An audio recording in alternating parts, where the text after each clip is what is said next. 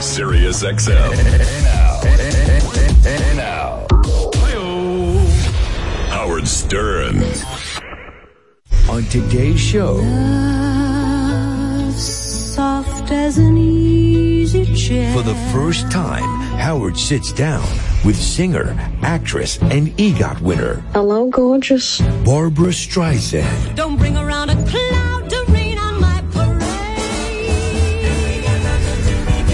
Fascinating woman. Of course she is. She's Barbra Streisand. Yeah. Howard Stern and Barbra Streisand. How about that, huh? Like the corners of my mind.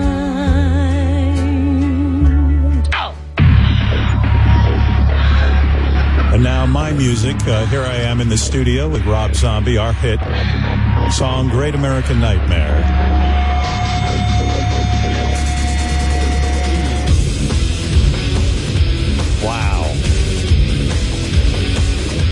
Almost hear me.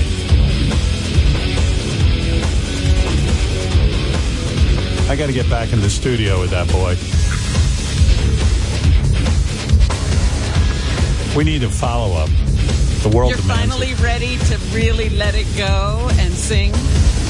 Well, I was thinking Barbra Streisand sold some ridiculous number of albums. I want to say 162 million or 182 million. Some fucking crazy number. Yeah. I don't know. Uh, Robin, it's time for my nap, so you'll excuse me. What time did you get up?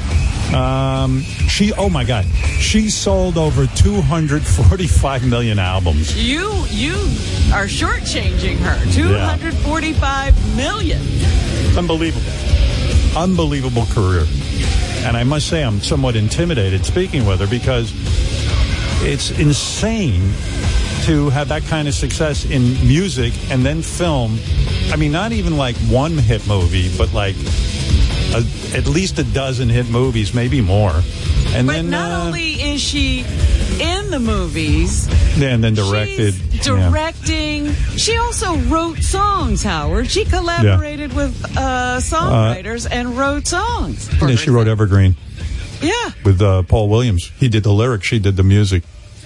Hey, anyway, but uh, we'll, I'm going to be talking to Barbra Streisand in, a, in under an hour. But uh, yeah, 245 million albums. What a fucking accomplishment! That is insane. So yeah, I'm I'm I'm so curious about her life, and like I said, I've been listening to the book.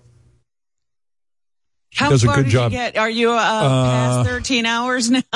yeah, well, I'm like hour. Well, uh, let's see. I've done.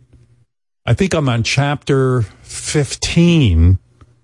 They didn't get me the book that quickly. I, I would have been done with it, but uh, they they got it to me late. I kept saying, you know, I need the book. I need the book. Then they sent me the audio book, but it's tops. The audio book comes out today, but up until then, it would be like highly sensitive. You cannot, you know, they, they were so nervous about me. Where did they nervous think about you were going to take that audiobook? I don't know. They think I'm going to steal it. So I, I they sent me the book in in Dropbox, Uh-huh. but each chapter broken down into various files. And every time I listened, if I paused it, it would go to another place in the book. Oh. And I, I was tearing my hair out. I was going insane. I go, they're making this very difficult for me. you understand? Uh, but um, anyway, it's a terrific book. She she actually, I, I will compliment her because I'm very aware of when people read how well they read, and she enunciates every word perfectly, and she doesn't have like a sloppy mouth. She like she uh, it's articulate and dry. Well, she is an actress. She took acting. Yeah, yeah, she's she good. actually sought out Lee Strasberg and, you know, Yeah, but- went up but to Lee him would- and started talking to him. Yeah, but nothing happened. Lee uh, wouldn't take her on as a student. Anyway, Well, that was his failing, but uh, she tried. yeah. Excuse me, Rob. Oh, look, it's uh, Joe Pesci, the famous actor from uh, Goodfellas. And hey, Joe. Howard, you motherfucker, you better treat Miss Streisand good, Howard. She is a fucking national treasure. I'll feed Well- your own gonads if you don't treat her as much. Your nuts will be singing the way we were in your colon. Don't you rain on her parade, Howard? Are you good friends with her? I would imagine uh, you've met her, and uh, I am that's very why. good friends with her, Howard. We are Yeah. more than friends. And, and let me tell you this. I know how to treat a woman, Howard. Unlike you, I know how to treat someone. You take her out to dinner, and then you get on a stepping stool and you eat her out. That's what you do. That's how you treat a woman. Come on. Yeah, listen, Joe. I don't know. Joe, I will be Did respectful. Joe make it into the book if he's such a good friend? He's a very good friend. I, I'm I, a very good friend. I didn't see your name in that book. I tell you, I saw Marlon Oh, you Brando. keep reading, Howard. You better fucking keep reading. I'll climb Yeah. up you like a fucking pole and rip your ears off your fucking head, you motherfucker. You better Well- treat her right, Howard. I'm gonna try. Listen, uh, you know, I, I, I must tell you, I'm. Uh, I am I'm ve- mental for Yentl, Howard. Yeah, you Mental certainly for are. Yentl. Okay. Mental for Yentl. All Treat right, her all good or right. I'll break your kneecaps. All right, you don't Joe. want me to break those kneecaps of yours. I'll Hey, get my Joe. little hammers out like the Keebler elves. What was it like working with Martin Scorsese and Robert De Niro on all those films? Because you were terrific in those movies. Oh, it was fantastic. You know what? They're good guys. They're really good guys, but they treat me like I'm a fucking little baby sometimes. Right, They- because they- you because you're small. You know what? They, they have a problem with people of my size. Can you believe this? They have a problem with people of my stature. Yeah. Sometimes yeah. they would, De Niro would put me in a stroller and he would take me around. They'd say, what the fuck are you doing, you motherfucker? I'm not your little He's- baby. He's trying. He's trying to be funny. All right, all right, Joe. I'll be respectful. Don't you worry about it. I, I hear you loud and clear. you better okay. be respectful, Howard. All right, thank you. There he is, Joe Pesci. Anyway, uh, before we get to Barbra Streisand, who's Sand, who has done so much with her life that the rest of you should be embarrassed. I mean, The rest uh, of you? yeah, the rest of you, all of you, all of us. I'm, I'm, I mean, I was like, I thought I had done a lot with my life. I I haven't done shit. I put out one movie, and um, I can't sing. Mm, That's pretty obvious from my work with Rob Zombie. You see, he kind of edited me out in that song. But uh, you know what? I was blown out. I, I, I again, I should, all right. This is the last thing I'm going to say about Barbra Streisand because I'm going to be talking to her. But she did a duet with Jamie Foxx, and this guy, Jamie Foxx. What a fucking talent this guy is. I mean, I, I was watching the video of her and Jamie Foxx singing. That son of a bitch can sing. I mean, he's singing He's- alongside. He's quite a musician. Well, I mean, I thought he was kind. I, I didn't realize. I mean, the guy's funny. He's great in movies. He's an unbelievable mimic. Like he can do impressions of people like like that. He even does a great Trump. Like it's insane the amount of stuff this guy can do.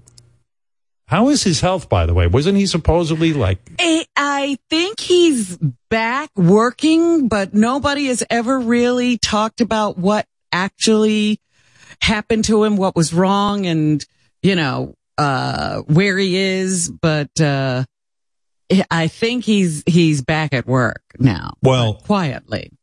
I gotta play you this. I'm so I'm watching the video. Jamie Foxx walks into the studio with Barbra Streisand, and he's like, "Hey, she she like like she was like, hey, I don't know what she was saying exactly. Like, hey, I'm a little nervous or something." She goes, he goes, "You're Barbra Streisand. What are you talking about?" You know. And then he's giving her a pep talk, and then they're doing this song, and I'm like, is, is this sound coming out of Jamie Foxx? Can this guy sing too to that level?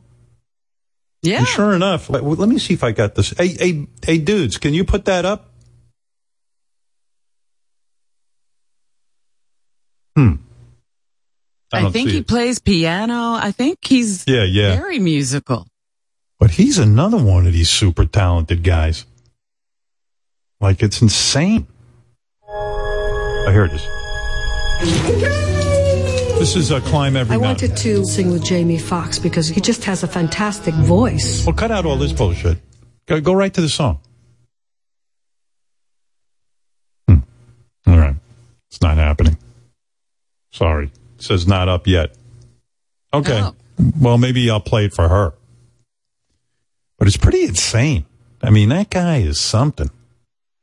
And I remember when he was on our show, he was like really endlessly entertaining, but, uh, he, he, he's Just something else. naturally funny Yeah. You know, he Jamie can Foxx. all those things. Jamie Foxx was hospitalized with unspecified medical emergency in April, but posted a message to fans in August saying he was already on his way to recovery. I don't know what happened to him, but Yeah, I've heard lots of different little rumors about, you know, him having to hmm. go to rehab and all kinds of things. oh, whoa. Not, not drug rehab, like Oh. rehabilitation where they, you know, work with Yeah. you muscularly to get you back to mobility. But who knows? I mean, because Yeah. there's nobody really talking from inside the camp. Musculature. Yeah, they work on your musculature. Musculature. And it's that kind of rehab. Thank you, George. Yeah.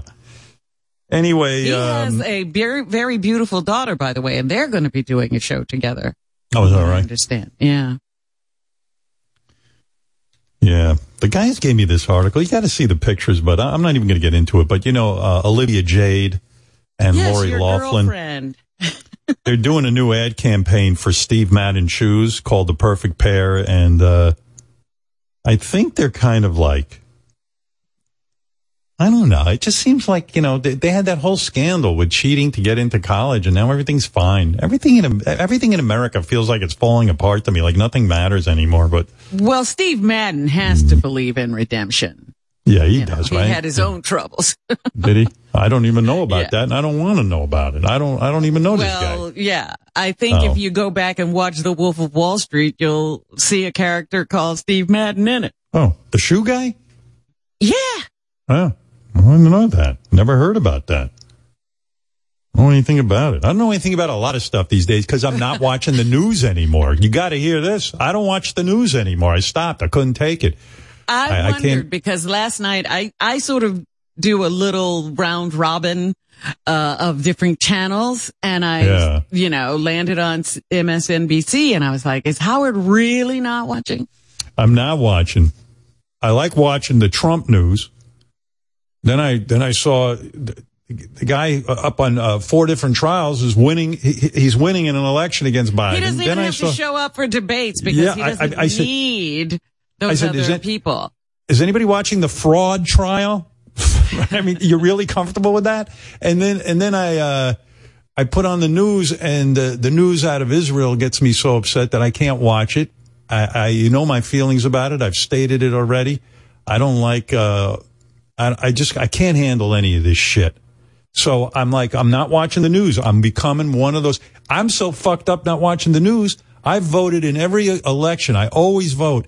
And I didn't even realize there was an election today going on in New York. Yeah. yeah. And I didn't get a, a um, I, I, I'm completely you didn't unprepared. get your ballot? nope.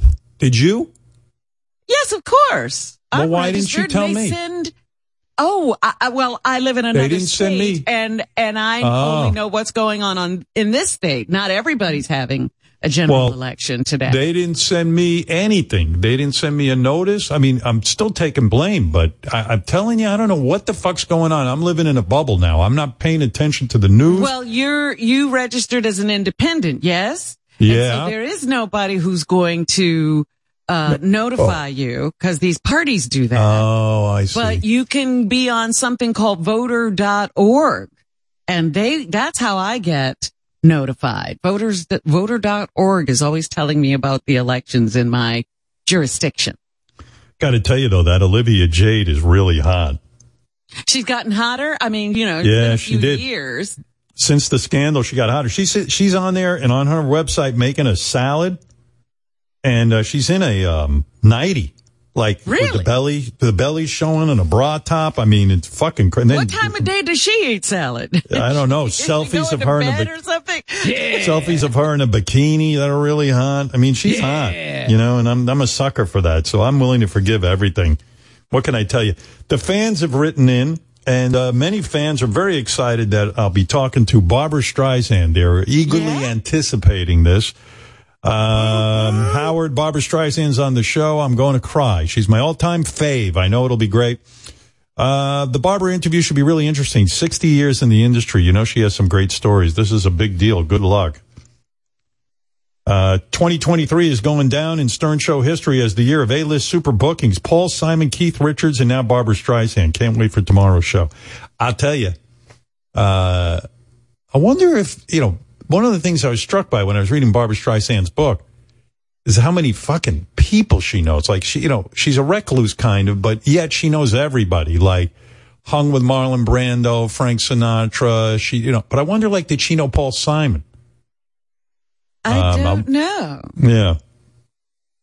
But you know, Howard- remember she for a while was running around with uh, Andre Agassi, the Yeah, tennis no, she- player.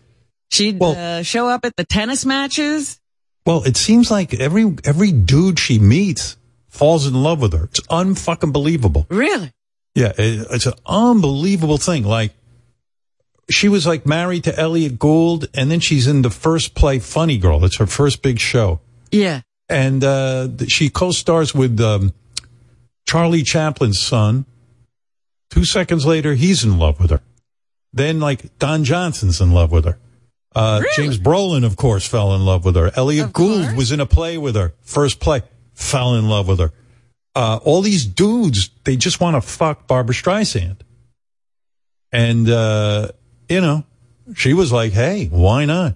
Omar Sharif, I think. I, maybe Warren Beatty. I got to ask her about Marlon Brando because it's not. There was some very, they were very close, but I mean, I mean, it's unbelievable. You know, Unbelievable. I, I, I'm all fall- fascinated by that because I thought that Marlon was a very peculiar person. I did too, but you'll see. Howard, Streisand, Streisand, Streisand, however you say it, I'm all in for the interview. Looking forward to this sit down between two legends. Yes.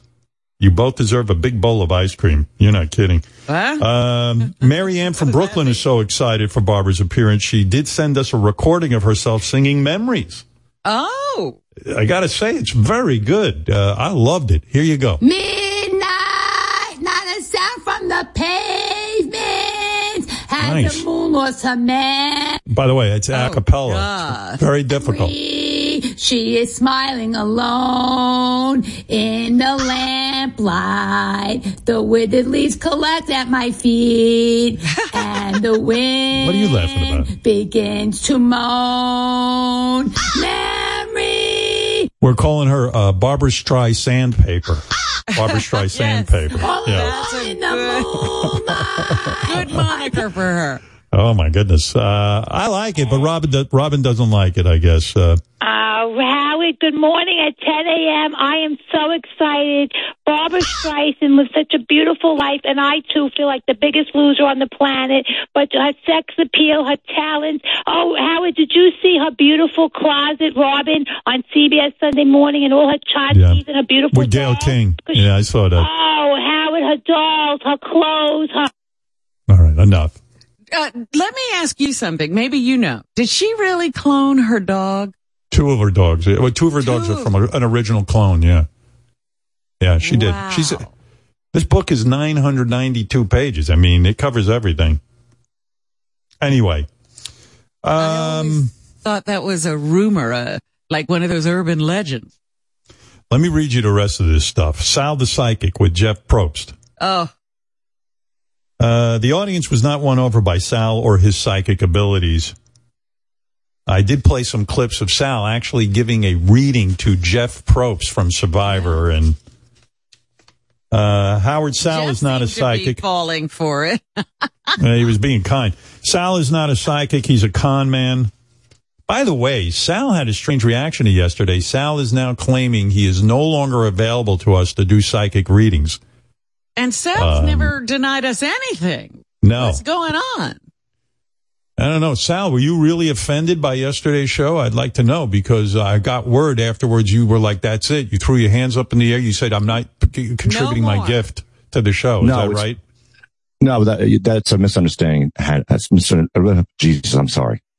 That's a misunderstanding, Howard. What is everybody off their game today because of the Oh, difference you know, this in whole- time schedule? Yes, yes. I, I prefer getting up much earlier. Um, what I did say, Howard, is I felt that you have absolutely no interest in my psychic reading, so I will not bother you or No, the audience with you- it anymore. Let me let me state my feelings. Okay. I believe you have zero psychic abilities, and I take endless pleasure in exposing your Okay. charlatanism. So I I, get the idea that But Howard, Howard- wasn't interested in it.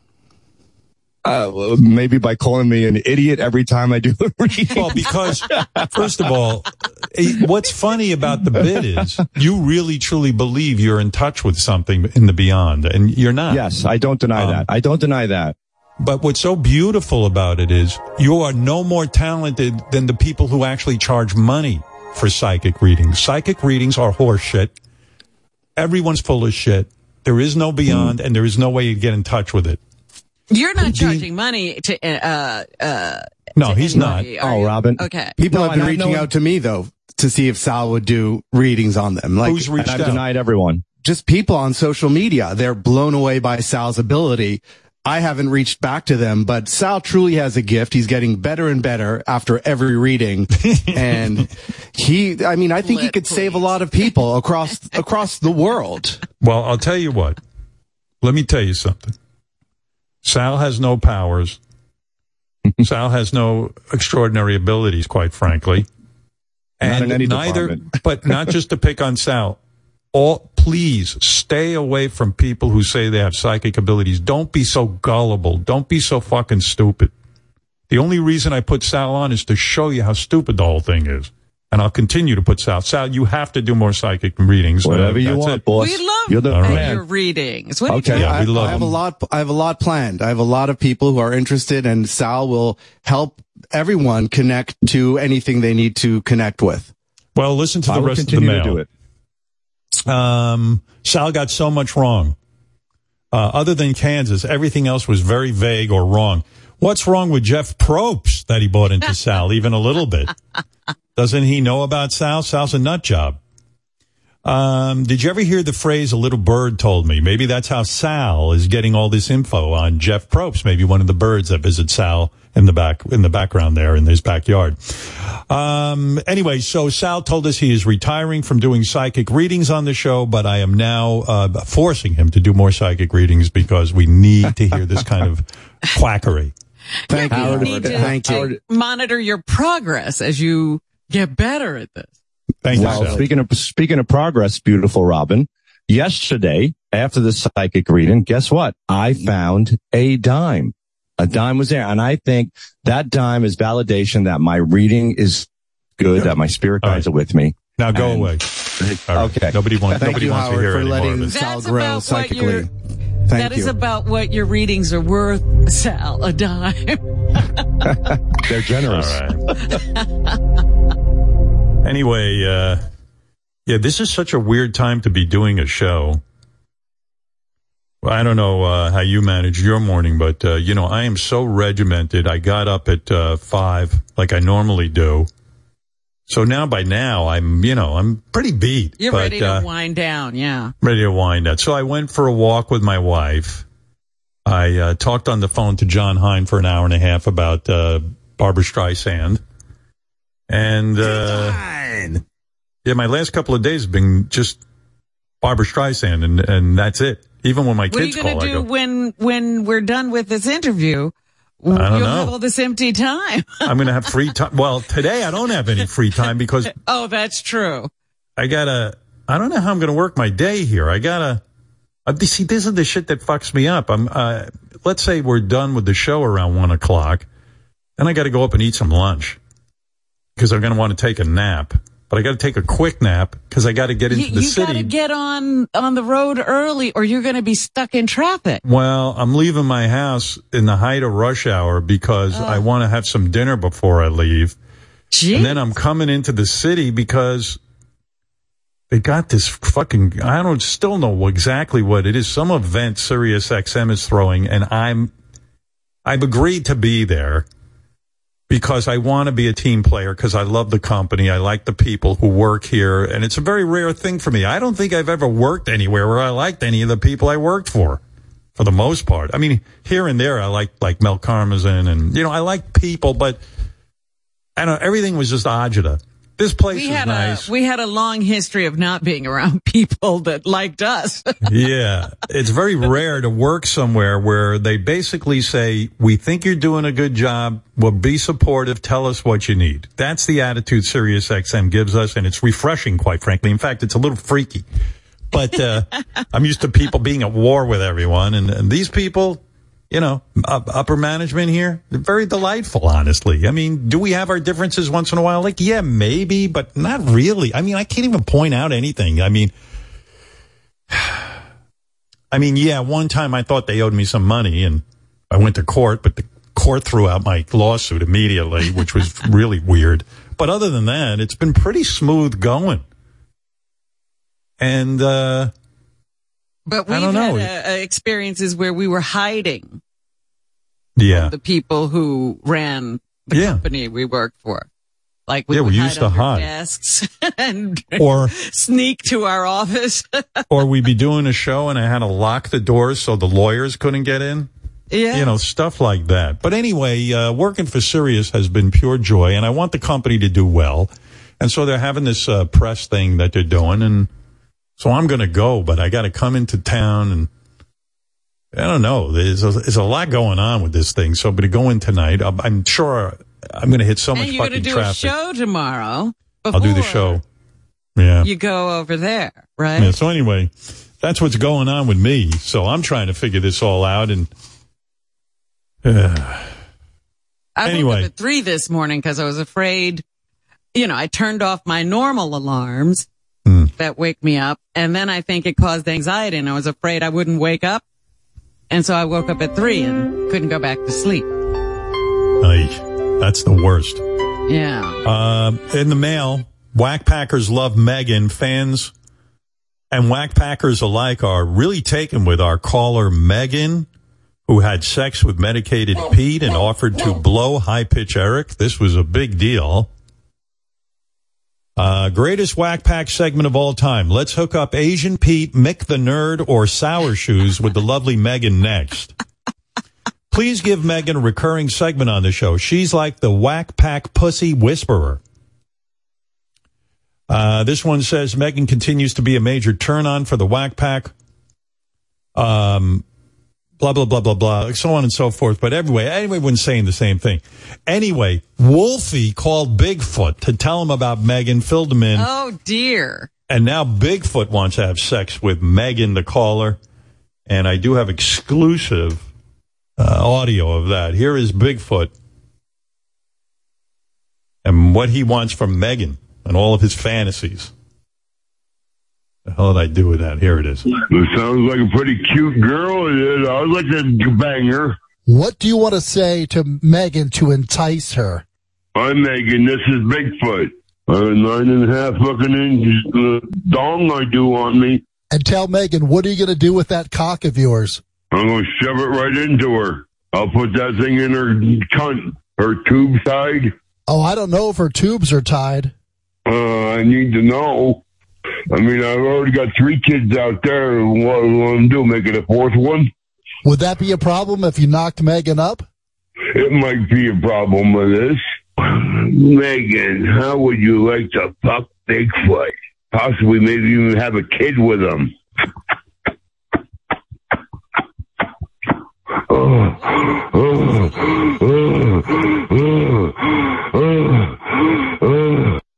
He's got away with the ladies, that Bigfoot. What is that noise he was making? Is he? Simulating sex. Oh, even the first part where it was. ah, ah, ah. I think he was kissing. I think he was kissing Megan. Oh, okay. Like that. uh, just all as a, uh, these guys think all they have to do is tell you how big their cock is, and you'll, you know, your legs will fall over. Well, that's what porn has done to uh, our society. Uh, you know, as big a fan as I am of porn, Lord knows I use it. Uh, but I got to tell you, every guy thinks all you got to do is whip out your big cock. Uh, by the way, just as an addendum to that, Bigfoot called Wolfie back last night to ask more questions about Megan. So he's pretty Oh, taken did? with her. Yeah. There you go. Uh, also, uh, the other guy who's really interested in Megan is uh, Ham Hands Bill, but he seems to think Oh. he's your. He seems to think he owes you something. He's like, if Robin gives me a hall pass, You've I would got like to. it. You got. You're giving him the hall pass. all right. Here's uh, Ham Hands Bill. Uh, he got all worked up too. This is Ham Hands Bill. I heard Megan having sex with medicated Pete. Megan, she wants to make all whack packs come. If Robin gives me a whole pass, Of course, I'll be sniffing Megan's panties on all four. Megan will be choking on my cock. And of course, I will be making Megan come. Sorry, Robin, but this is only if you give me a whole pass. She doesn't want me, Wackpack Ham Hands Bill, having sex with Megan. Well, there you go. If I say no, he will res- rescind this invitation. Uh, yeah, he says uh, it's up to you, but you say you give him a hall pass. Thank I you give him a hall pass. Yeah. Yeah, he loves you. Uh, I did. What is Uh, Megan thinking of all these Wack Packers now stepping up and say me next? How cool a promotion would be if Megan would just fuck our entire audience. I mean, you know how many people would subscribe to Sirius XM? Just, you know, hey, not only do you get the Howard Stern show. marketing, aren't you? Yeah, I mean, wow, there's a show where you get laid. I mean, uh, it's really great. Let's go to Jill. Jill, you're on in Pennsylvania. Hey, How you doing? Hey, Robin. Good morning. Morning. I um, just want to say I'm really excited for your interview with Barbra Streisand. If anybody can do it, you can do it right. So I'm not a huge fan, but I have a feeling I'm going to be by the end of the day because that's generally what happens when I listen to your interviews. All right, good. Okay. Well, I'm looking Let's- forward to Let's be on the team that's getting her name pronounced Streisand. right. Streisand. Well, she didn't say Streisand. It's not you. What'd she say? Now she said Streisand. Hey, vey. I'm nervous I'm going to say the name wrong. She gets offended. I know. Streisand. Streisand. Hey, yesterday I was talking about aliens and UFOs. I had to break everyone's balls and burst your bubble by telling you there's no life out there on any other planets. I know everybody wants Star Trek to come true. They want to think there's a whole fucking universe of uh, little creatures running around. This uh, universe we're in is a cosmic accident that was on such a big, I mean, it is so unbelievable. We're alone in the universe. So a lot of people but very we're upset. not in a universe, aren't we? In a galaxy? We're alone, period. That's it. This planet is all we got. We're on the a universe ball. is the whole thing, but We're- we're, part of the universe. Right. And we're the only thing alive in this universe. Everything else is cold and dark and uh, no oxygen. All I'm telling you is I know everybody wants to be visited by, uh, as someone said yesterday, a giant contact lens he saw when he was up in an airplane. But of course, the pilot, they didn't see it. There's absolutely zero evidence of life on other planets. It's sad. I mean, the, the further we get technologically, we go to these other planets, we bring back samples from Mars. It turns out there's nothing. There's nothing out there. So you know what? You know what that says to me? We better, we better take care of this planet because you're not going anywhere. That's it. So, you know, they go, oh, maybe uh, we could go to another planet and we could develop an ocean or water. And I'm like, no, you got that here. It's here. It is nowhere else. Why are you going to go someplace else and dirty it up? Like if you don't learn Right. to take care of this planet, you'd only make a mess somewhere else. Anyway, uh, here's, I, I got a lot of email about this. This seems to stir everybody up. This, uh, Howard, this caller who believes in aliens said the U.S. government confirmed they found alien aircraft. That is obviously not true. The reality is a so-called whistleblower who was once in the military claimed that in a congressional hearing, the guy also testified that he never saw any of the aircraft personally. In other words, it's all bullshit. If there was something, Hearsay. that's right. But a lot of crazies in my audience, they're trying to convince me that aliens are real. Howard, saying we're alone in the universe makes you sound dumb as a flat earther. The truth is out there. Well, I haven't seen it. Uh, we pump millions into our UFO department in the government. Navy officers have come forward to tell their stories. Meteorologists have picked things up on radar. You can't say for sure there's nothing out there. Uh, yes, I can. Eh, Why, why would they hide from you? They're technologically advanced. There's no reason for them to be scared to show themselves to us. We would have the brain of a fly compared to them if they could come here from another part of the universe. Use your head. One of you suggested I turn to the experts. Um, Howard, given today's discussion about pyramids, UFOs, and aliens, I think the, the pyramids were, bought, were, were built by people. No aliens came here and did that. Given today's discussion about pyramids, UFOs, and aliens, I think Neil deGrasse Tyson would be a perfect informative guest on your show. Uh, I like Neil deGrasse Tyson. I do. But he disagrees with you. He says, you know, mathematically it has, it's, you know, it's gotta be possible. Well, actually, we he did a has any evidence. we did a segment I never uh, aired, Robin. Uh, some of- I had the Wack Pack uh, actually speak to Neil deGrasse Tyson to ask their most pressing questions about the universe.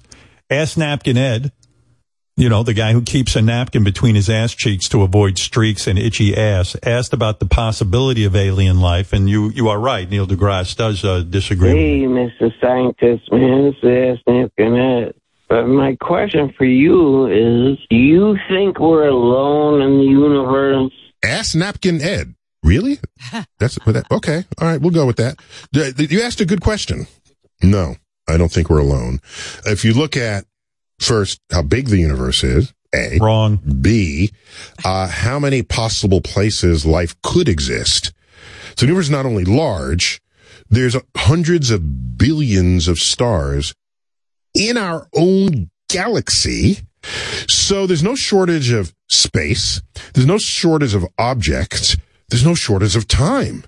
The universe has been around for 14 billion years. Not only that, we are made of hydrogen, oxygen, carbon. You know something? These are the most common ingredients in the universe. If we were made of some like isotope of bismuth, you could say, hey, we're made of rare stuff. We're probably rare. No, no. Life on earth was as opportunistic as it could be. To say we are alone in the universe would, is philosophically and intellectually indefensible. Where did this guy go to school? He just doesn't get it. But uh, I'm a fan of his, but this one he's off on. It's basically Um, a mathematic equation. This accident could not only happen once because there's too many commonalities, you know, these elements that are prevalent all over the universe and Wow. different millions of stars. These conditions had to exist somewhere else. I'm sad for all of you because you're going to keep looking at contact lenses in the sky and hoping you're going to be visited by someone like uh, extraterrestrial, but it's not going to happen. All right, but look, keep dreaming. I told you, the only reality is what you see in front of you. Uh, listeners no, and nobody's seeing reality. Stop it. listeners enjoyed Robin my recap of the Rock and Roll Hall of Fame induction ceremony. Always gets people talking, and the audience was talking up a storm. Howard, hearing you talk about who should be in the Rock and Roll Hall of Fame, I'm blown away that Bryan Adams isn't at the top of the list of who should get in next. Bryan Adams is good, but there's there's people who uh, should be in before. Weezer, there's a good name. Weezer has done so much more for rock and roll than Missy Elliott or the Spinners. The fact that the guys like Jon Hein or Gary get to vote should tell you all you need to know about this organization. Hit him with the hind. Um, this listener agrees with Fred. At this point, the Rock and Roll Hall of Fame should just be named the Pop Music Hall of Fame. I think that's what it is. You know, Dolly Parton is in the Rock and Roll Hall of Fame. Willie Nelson, country artist. Quite frankly, I can make a good argument that uh, based on what the Rock and Roll Hall of Fame is, that it's not pure rock and roll. Barbra Streisand should be in the Rock and Roll Hall of Fame. Yeah, It's she a- should. it's, I mean, she sold more albums than, I believe, the Beatles. 254 albums. 254 million albums. Oh, that's right. I sold 254 albums. That's what it was. Um, Those are the numbers. those are the numbers. Uh, Howard, I said it once and I'll say it again. No one is more deserving of an induction into the Rock and Roll Hall of Fame than you, Howard. In fact, Mad Dog should have to induct you fully nude with his penis tucked between his legs. Well, hey, whatever happened with Mad Dog, I don't know, but the guy, We haven't heard from him. He hasn't said anything. He's not. He's in written hiding. letter. he's in Not a- hiding. Not a word. He, He said, hasn't he, called he said he, he was going to get to Arizona and take the temperature because the World Series is over now. Yeah. And we haven't heard from him. Okay. Well, I Um, mean, just for a second, back to reality. How can you say look at reality when you know so many people are going to vote for Trump? Well, listen. That's a reality. Reality's in front of you. The reality People want make believe. he's not good for the country, and Well. they can't see it. Oh, well, okay. Well, all right. You're talking about, I'm talking about aliens. I'm talking about even these religious, uh, nuts. They, they believe in something they can't see. That's fine. I'm glad for them. Go, go to town, have a party. But I'm telling you what reality is. You believe that Sal's psychic? God bless you.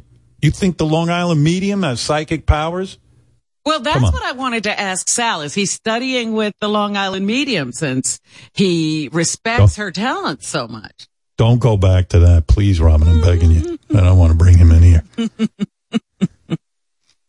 Uh, speaking of Trump, I'm going to play a game with you. Here's a couple of comments Trump made recently. Tell me what's real or fake. True or false? Trump recently bragged about being endorsed by Hannibal Lecter, the uh, character Jeez. in Ah, Silence of the that- Lambs. That sounds made up, but maybe it's true. I say it's true. It is. It's true. You're right. Here, I'll play. It. I'm for us. Oh, that way. Here it is. Where is it? Here. Has anybody seen Silence of the Lambs? Hannibal Lecter, how great an actor was he?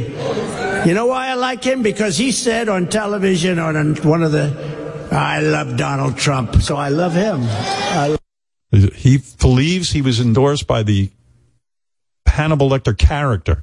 He was Um, on TV, that character. All right, here's another one. Did Trump recently called um, uh, Hamas hummus, like the food hummus? yes. That's true. All right. Did Trump compare himself to Na- Nelson Mandela? Oh, God. Yes or no? I don't even think he knows who Nelson Mandela is. I'm going to say no. You're wrong. He did. He compared himself to Nelson Mandela. Who told him about Nelson Mandela? Well, he said. Stop that. He, I'm telling you. Oh, look, it's Donald Trump. Hey, hey, Donald, how you doing, man? Uh, uh, you you said some crazy stuff. I mean, that's some wild stuff, right? You know what? It's perfect statements by a perfect man. And the fake news, they'll never tell you about what a genius I am with words. I know the best words and I say the best words. Well, uh, I was telling Robin uh, Nelson. You know, also I saw you uh, were fascinated that U.S. spelled us. That's right. U.S. It spells us. It spells us, and I know. And this, by the way, just occurred to you. U.S. U.S. is us. Did you know that? Us. and I know so many words. I know hippopotamus. Did you know that one? I know fellatio. Fellatio shoe. Shoe. I know tonsil. Tonsil. The best words. And I have another observation, by the way. Has anyone ever noticed this? Black people, they're actually brown. The blackest black is like a dark chocolate. It's like a an eighty percent dark chocolate. Did you notice that? Yeah, and you said that Hannibal Lecter endorsed you. Hannibal, the silence of the lambs, and Hannibal loves me. The greatest people love Darth Vader loves me. The evil gremlin stripe. I love the crazies, and they love me. Did you know that the crazies they love me? The sickos. The sickos. You're saying Hannibal Lecter, Hannibal Lecter endorsed you. Darth Vader endorsed you too, and Gremlin from Stripe. Gremlin from Stripe, the greatest people, and the schizophrenics. Did you know they're allowed to vote for me once for each personality? Each time they get to vote for me. That's so true. Did you know that? I meant to say Stripe from Gremlin. Stripe. It's I meant to say Stripe Stripe from Gremlin. Yes, I know. Even I caught that. Hey, he makes me crazy. It sounds like uh, also you didn't know the difference between Hamas and hummus. Hummus. Hummus, you know what? Hummus, they must be stopped. They must be destroyed. There's too many flavors. They got jalapenos, every everything bagel hummus. They got tomato hummus. They got mustard. There's too many hummuses. It's out of control. You go to And, uh, Cava. You go and to then- Cava. What hummus are you gonna get? No more. And, and, now, It's and, and now you're comparing yourself to Nelson Mandela. It's a perfect comparison too. It's perfect because I'm facing an apartheid of deranged weirdos who have smaller dicks and uglier wives than I do. And by the way, I have the best dick and the best wife and people that come up to me every day with tears in their eyes, tears, crying, they weep. They weep. They're like, it's like a splash mountain lake compounds. And they say, sir, you're being too strong, too brave. And I say, shut up. You're nasty. You're a nasty pussy. And someone, they high five me and we laugh. So true. Well, all right. Well, best of luck. I know you're on trial and you got uh, an election coming up. And uh, It's you- a perfect election. It's a perfect election, Howard, because I'm winning and I win a lot. I win bigly and you know it's fake if I don't win. You know it'll be the worst election ever and I'm winning in the polls, winning in the moles. I'm winning in the strolls. I go on the best walks. By the way, I have Also, more moles on my back than anybody in history. Well, history, listen. they're precancerous. Pre- You got to worry about your, your, your legal mess. I, there's a lot of trouble there, I see. It's fake news, Howard. It's so fake because I'm on vacation and everyone knows they can't arrest me on a little trip. I'm in Mexico. And to get there, I had to climb an enormous wall, a big wall. A, All right, wall listen, I got to go. All right, very So good. big. Thank you. There he is. no way, Jose. There he He's not going to show up at the next debate because he's too big for it. He doesn't right. need it. And why should he give uh, some attention to his rivals? Jeff the Drunk, I got an update on him. As you know, Jeff the Drunk quit the show. He is no longer a part Yes. of the show. That's why he you haven't really heard from him. has stuck to his guns. I was impressed. He has absolutely stuck to his guns. He, the reason he quit the show when I was interviewing Bruce Springsteen, he called in during the Bruce Springsteen interview and I did not put him on the air. I explained to him I don't put people on the air during interviews. I'm busy doing an interview, but he doesn't care. He feels he's not mad at Bruce. He's angry with me. And that's when he quit the show. So uh, our correspondent Chris Wilding got in touch with Jeff to ask him if he'll ever return to the show.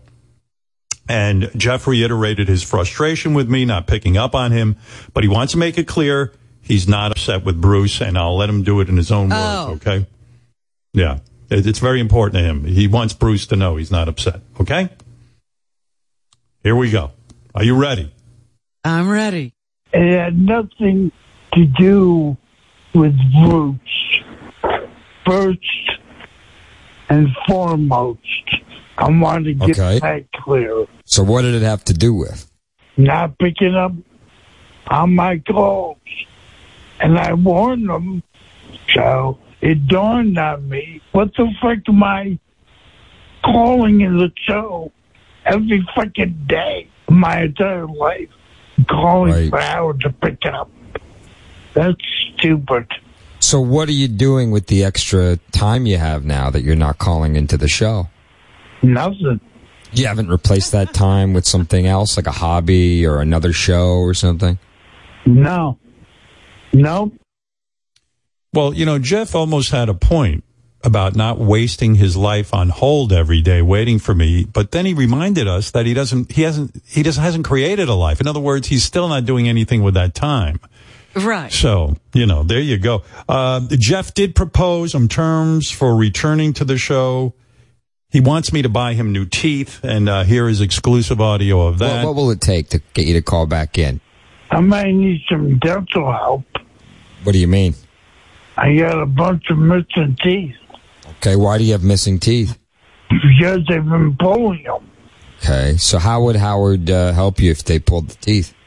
Maybe set me up with some teeth. How many teeth? Probably a good ten teeth. So if he were to say, "Hey Jeff, if you call back, I'll give I'll get you three teeth." Maybe five. So if he could get you five out of the ten teeth you're missing, you'd you'd call back in. Yeah, but we could negotiate.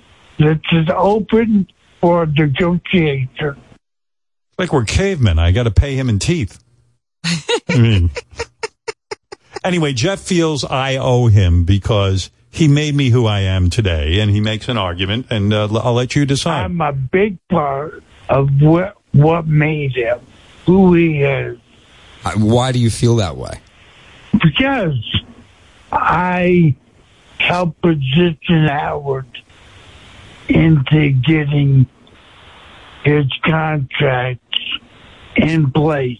With, with Sirius I or mean, yeah, Wait a minute. I didn't know he was helping you negotiate your contract. He feels he's a major part of the show.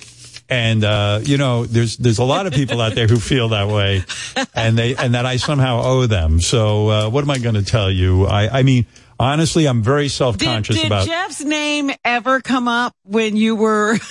Not that I remember, but I don't have a good memory. I, I I've always been self conscious about riding Jeff's coattails. I mean, what can I tell you? But all right, listen, got to take a break. I'm going to go pee because uh, I'm drinking a lot Yeah. of water here. Yeah. I don't want to have to pee while I'm talking to Barbra Streisand. that Don't would you interrupt your conversation with Streisand for you needing a bathroom break. Well, I'll tell you what.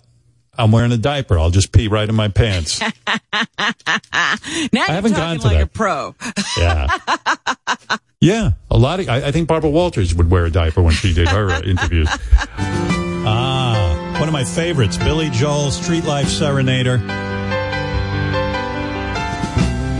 Actually, it's kind of uh, appropriate that I'm playing Billy Joel right now because uh, Barbra Streisand recorded Billy's uh, New York State of Mind, and Billy has always credited her and said she got his career going.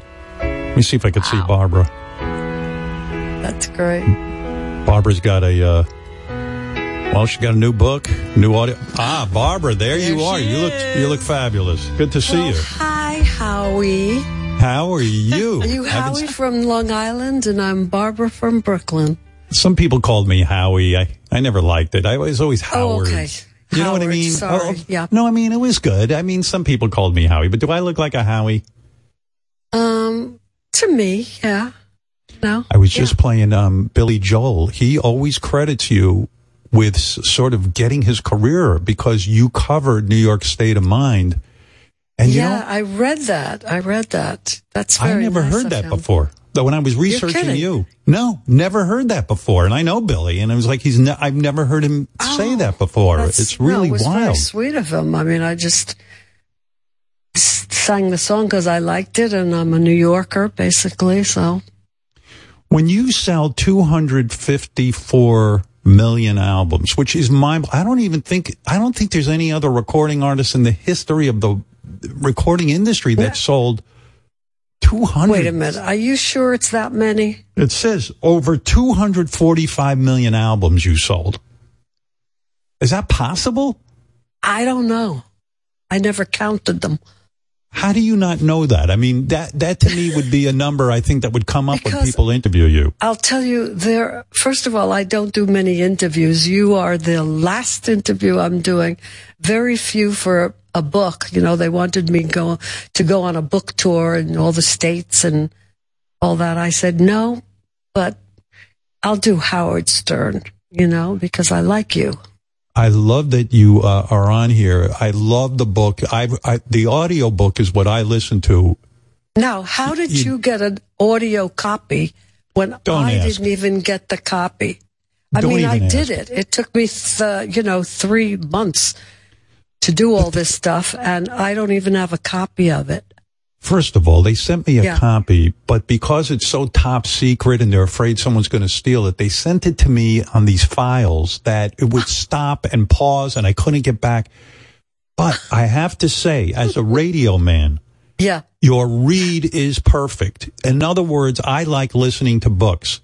You Mm-hmm. do it in a conversational tone and there's no, um, watery mouth. It's very, very well done. I recommend the audiobook highly. Oh, You- nice, nice, nice, nice. Glad. how I'm long glad it take you? that.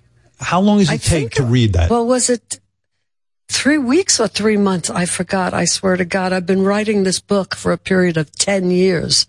And I I, believe it. actually started to write a book in 1999, all in longhand. And then I thought, this is ridiculous. So I put it away. You say in the book anymore. Yeah.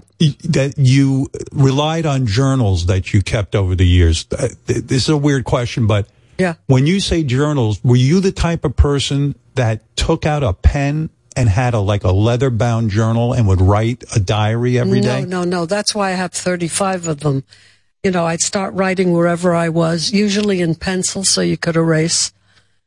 And um, different books of, of uh, comments. And I was going to put out a book called Observations, which would have been so easy because just observations, you know.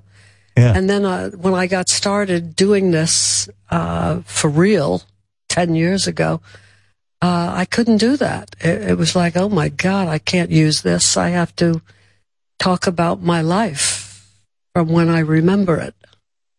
And what a life. When I'm reading this thing, I'm like, oh my God. My first thought was, how could Yeah. Barbra be rooted in any kind of reality? Because to sell that many records, that would be a, a huge accomplishment on its own. Then the mind boggling movies, but successful movies, movies that resonated big with an audience. Mm-hmm. Mm-hmm. Then to go on directing and have such tremendous success with Yentl. I mean, uh, uh, it's fucking mind blowing to me. Oh, that's And- so but- sweet.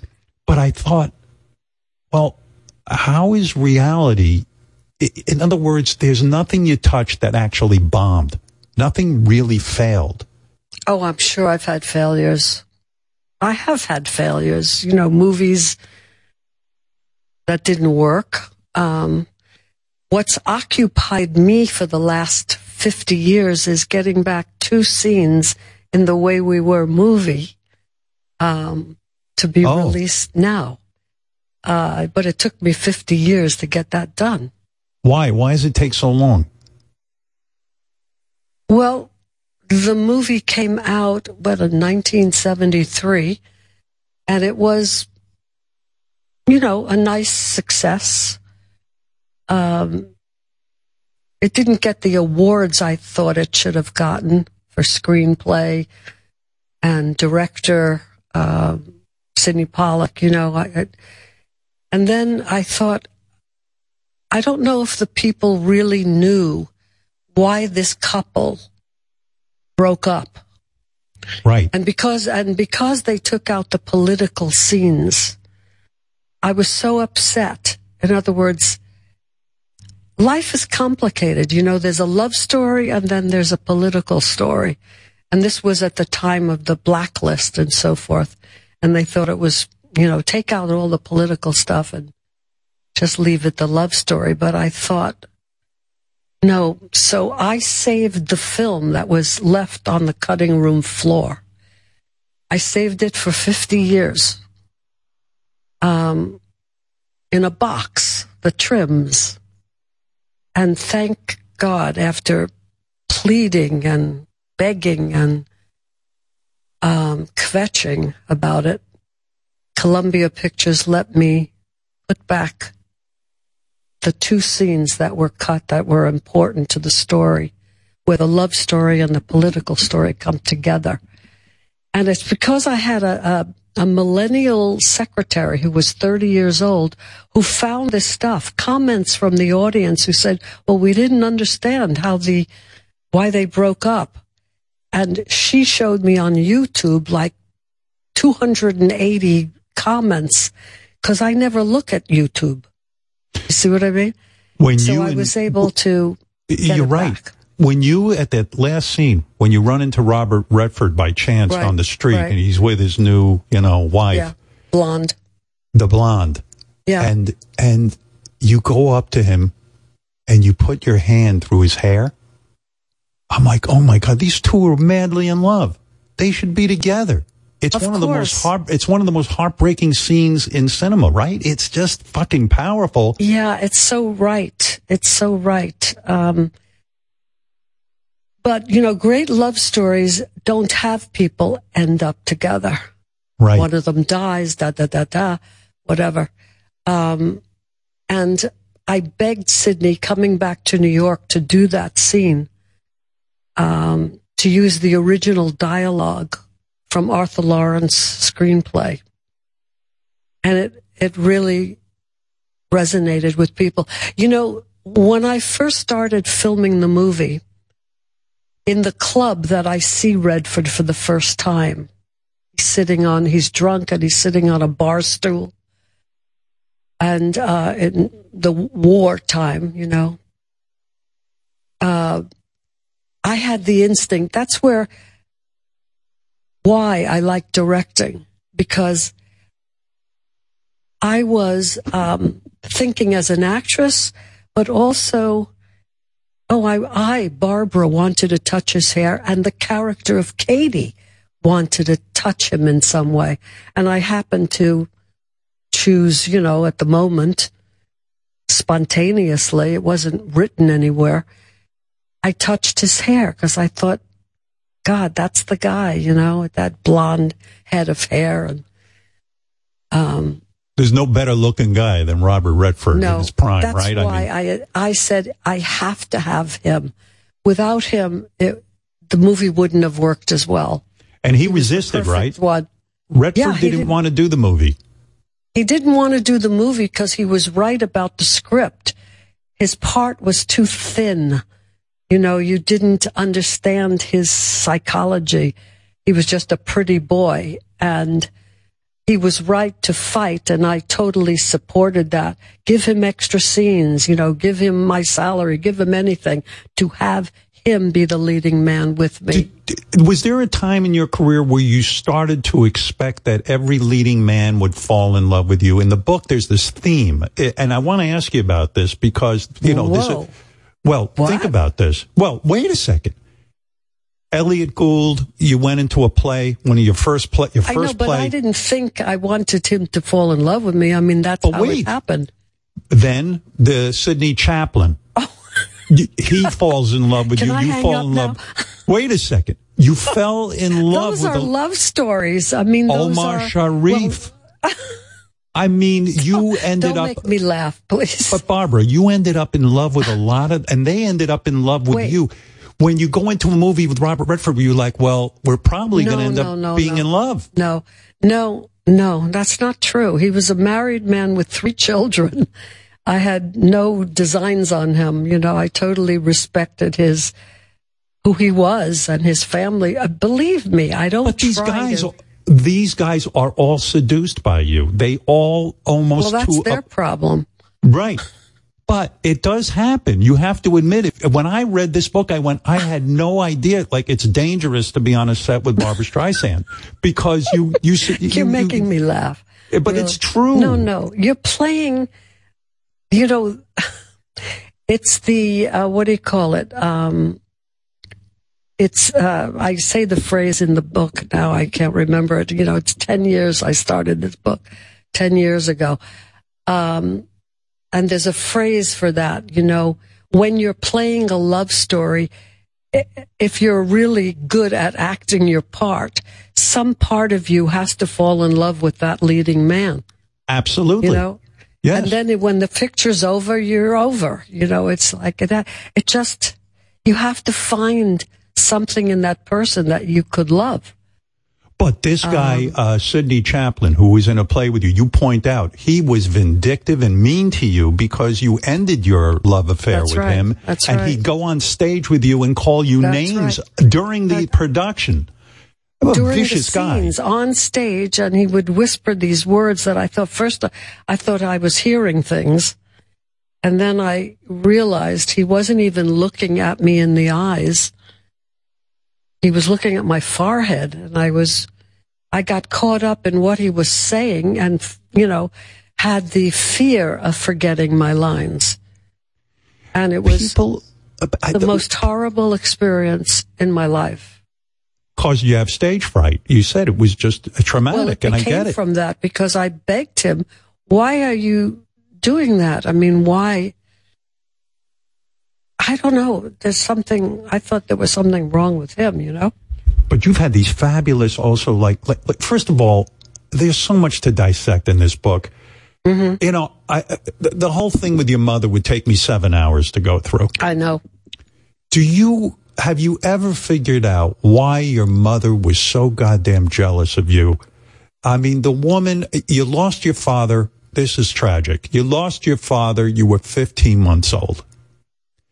A tremendous heartbreak, a tremendous f- hunger for your father, and you detail it, and it's excruciatingly painful. I had to put the book down for a while because I felt your pain. Yeah, I Wow. said, "Wow, That's this." good. Well, listen, uh, I Yeah. was raised by a woman who lost her mother at nine, and her father threw her into an orphanage. You know, like Oh. wanted her out of the house. But how did And I- she like you, or love you, or not love you? It's tricky. You Uh-huh. know, your mother. Yeah. she was you were such a deprived child of any kind of love appreciation i'm struck by the fact that your mother sends you to summer camp and shows Mm-hmm. up and she's with a new guy your new stepfather doesn't discuss it with you doesn't say how you'd feel it's mind-boggling Yes. I guess in those days, or, you know, in my mother's case, she never told me the truth. I think the truth is so powerful. And I think a child at any age gets the truth or not. Do you know what I mean? So I felt um, like, who is this man now in my life? I was so used to just having a grandfather. Uh, I and when my mother had a date, you know, I would hide under the table and and look at this person who was making my mother laugh, and I thought, what, you know, who is this? But you did you get to the end of the book? No, because they sent it to me three days ago, and the book is like forty-seven hours. I mean, it's a long book, and I I will finish it, but I Oh well, I, I, mean, listened. at the end, at the end of the book, I got an incredible gift from a woman who was friends to my mother. And she, my mother used to confess her feelings to this woman who I'm grateful to. So at the end of the book, on my last birthday, on my big, not, not my last birthday, my big birthday a year ago, somehow this present shows up of a painting that my mother had requested somebody do of my me and my father and me dressed as Yentl. And in it, the, the note was from this woman telling me what my mother confided in her, you know, 40 years ago. What did you say? and she it say? Was a, it was about my mother telling her what she felt when I was even a baby and how my father did love me. And he would come home at lunchtime when he, he was a teacher. And before he took his overcoat off, he would hold me. He wanted to hold me. And my mother would say, you know, he, he, she watched him kiss me on the neck and smother me with love. And my mother actually felt jealous then. Because the woman said to you, were, were you jealous of that? And she said, My mother looked down and said, Yes, because it was the way he used to kiss me. Unbelievable. You see, I only found out my mother was jealous of me when, on a Christmas Eve, when I had a few friends over and um, they gave me presents. And my mother started screaming and saying, Where's my presence? I'm the mother. It was like crazy.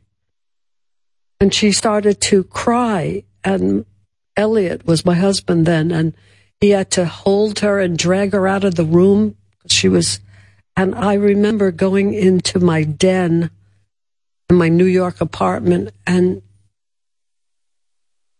I couldn't believe that my mother was jealous of me. And then over time, I realized how that must have felt for her. In other words, by the end of the book, and hearing these stories about my mother telling her friend this, I understood. In other words, my mother had a beautiful voice. You know, she she told this woman even she once went up with her sister to audition for the opera company in New York, you know. Um the Metropolitan Opera was it called? Uh and she realized that she didn't get in and then she thought the trip from Brooklyn to New York was too long. See? So she pulled out. And that's why my mother and I are so different. You know, my mother will get up and sing anytime. I'm shy about singing. I had to sing the first time for my friends, my who became my best friend, Cis Corman. I met her in acting class. I was 16 years old. She was 32 and married to a doctor and had four kids. But she became like a surrogate, one of my surrogate mothers over my lifetime. I always was drawn to older women who were uh, what's the word? Mentor. I mean, like they they were um, models for what mothers should be. You know what I mean? Right. My mother, when I said to my mother at a young age, you know, why didn't you ever tell me about my father? Uh, she said, I didn't want you to miss him. But that wasn't really the truth, I don't think. What is the truth? What I just told you, the end of the book, that story at the end of the book. Uh, my mother, you know, opening nights, uh, whether it was Funny Girl on stage or uh, when I was performing in Las Vegas in uh, whatever that was, New Year's Eve, 1993, 1994, you know, that weekend. Yeah. My mother was absent. My mother, I invited her there. Uh, and then I looked into the audience uh, to look for her, and she wasn't there. She wasn't there opening night of Funny Girl. I mean, she was walking around, she said. So, and when she first saw me um, sing professionally, what'd you think, Mom? She said, Your voice is too thin. You know, you have to have a guggle muggle. You have to drink hot cocoa with an egg yolk in it. In other Your words, mother- she had a hard time complimenting me. A hard time. Your mother would send you negative reviews for you to read. Your mother would tell you, by that. Of course. I mean, who who should be? your- You know, you don't have a father, so now you're, you're imagining, God, what must it be like to have a father? I was struck even when you met Joan Rivers. You were like, how lucky is this woman to have a father who's a doctor? I mean, the father Right. hunger in you Right, will right, never go away. It, it's No. a it's a it's an intense hunger, and and and all you're looking for is a little bit of love. I was so upset Oh, when I read read about this guy, your stepfather yeah. and you write he brought Yeah. home ice cream for the family and no, he, he, looked actually sent my brother out to get the ice cream. He gave him a few dollars and he said, go get ice cream for everybody. But uh, that was the one time, by the way, you have to understand how we lived in Brooklyn. We never had guests. This one night, my brother brought his girlfriend over, right? And said, um, you know, here's some money. Go get ice cream for everybody here at the table except her. Now, I've blocked out that word. My sister in law, who was there that night, heard him be very cruel to me. Not her, because she's, well, I can't even say the word. It's just so painful to me. Um, he sa- he said to you not her she's ugly and well, that's what crushed to- me She told me that he said that, but I think that's the night I went into my. I used to sleep in the living room on a cot, not a cot, a, f- you know those day beds you put. Uh, what do you call them? The like a futon you pull out bed you don't pull it out. It was a a bed, A day but you put pillows where in the make- back. Yeah. yeah daybed A day bed, yeah, but you put pillows in the back so it looked like a couch. But at night you took off those back cushions and you slept in it. And now I had my brother's little tiny bedroom, uh, because he was, he moved in with his girlfriend who became his wife. So, um, she said, and it was true, I had an out of body experience. I was laying on the bed and I could see myself from above, lying there. And my sister in law said she came to the doorway and tried to talk to me, but I was, I must have looked catatonic. Who the hell knows? Um, but I guess it was a very, it was a very hurtful experience because the man never talked to me, never said hello, how is school, nothing. it's heartbreaking too because you even attempted to win him over by calling him dad at Yeah, one point yeah, yeah, and, and the guy would not break down he still was steadfast in his I indifference disgust I, yeah, instead of calling him Lou, I figured if I tried to call him Dad, which stuck in my mouth, you know, stuck in my throat, and I bent down under the TV because he used to watch wrestling, so I wouldn't disturb his vision of the screen. And he was still the same old Lou. Lou, yeah. Um, and I decided then that I will never cow down to anybody again. Don't you find you know, it amazing? see, the thing is, I don't. Compl- I, I'm not really complaining about this because everything in my life made me who I am today. Yeah, but that's a cop out. You know you are complaining about it, and you have every right to complain about it. A mother who's so jealous couldn't give you any love. That kind of pain is with you your entire life. It doesn't go away. Yes, you're absolutely right. I'm trying to rise above it, but it's hard. Well, you're trying to make everything all good. And I go through this in psychotherapy. I, I, Mm-hmm. You're I'll still sit in there. therapy? Yes. Wow. I, I think it's very necessary. I've been in it for, for Mm, years mhm. and I find it, I, Mhm. I, I talk it up to anyone. Mm-hmm. But, but again, I'll say something that was very cruel Mm-hmm. that was done to me. I, it, The relationship between me and my Mhm. father was very bad. Mm. And then I'll go, oh, he wasn't so bad because he got me a car when I needed to go get a radio job. He, in other Mhm. words, you try in your mind to Yes, say, I yes, was yes. loved. You feel guilty saying it, right? Yeah, that's right. That's absolutely right. But it made us who we are, Howard. Did it really? Don't you think if you had had a healthy relationship with your father and a mother who said, you know what, Barbra, I love you and was protective of you? I mean, this guy, Lou, when he said to you, Barbra, no ice cream for you, you're ugly. your No, don't, don't even say it. but your mother stood there and, and Uh, let him get away nothing. with it. Said nothing. Right. She didn't protect you. I She was- know. I know. She's and bad. that's why I am today very sensitive to those feelings.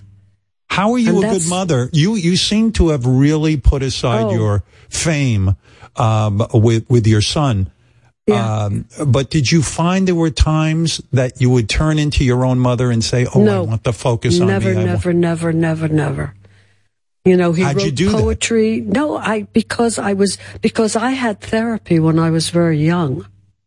How old were you when you started therapy? Eighteen. With the same therapist all along? Well, wait, no, no, no, no, no. I tried. My um, friend's husband recommended a doctor who was the, you know, Freudian a type who who never spoke to you. And I wasted a lot of years with that kind of therapy. The, ther- the therapy got much better when I had a woman therapist. And, you know, when she touched my hand one day when I couldn't get to the emotion, I put that into the Prince of Tides. I put that scene. In other words, the touch, because the Freudians don't touch you, they don't talk. I figured they were sleeping in the back when I'm talking. Um, Right. It's considered When- inappropriate. yeah, you know, I, I, I don't believe in that kind of therapy. Uh, so this woman was amazing for me and opened me up and and allowed me to cry, you know? You found this woman when you were already famous. In other words, were you? Oh, yeah, on- yeah, I yeah. imagine you'd be on guard going into a therapist's office, like afraid of betrayal that they would perhaps. No, know. no, no, no. She was amazing.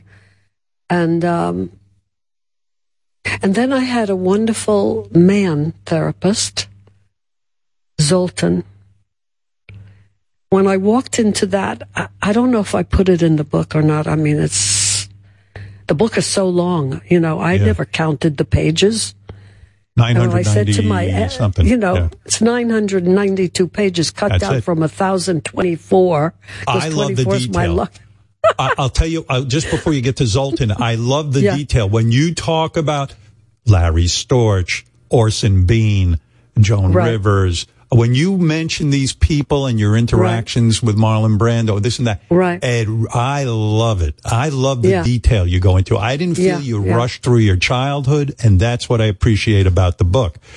Yeah. I was I, like little details. Bobby Fischer and you went to the same high school. That's right. Unfucking and I was fascinated by him. Yes, you know the look of him. I mean the the ear laps from a, a, a hat. You know his funny leather jacket. Him eating alone, and I went over to him once, right? And he was reading Mad Magazine. That's why I picked up Mad Magazine. Don't you love he Mad was Magazine?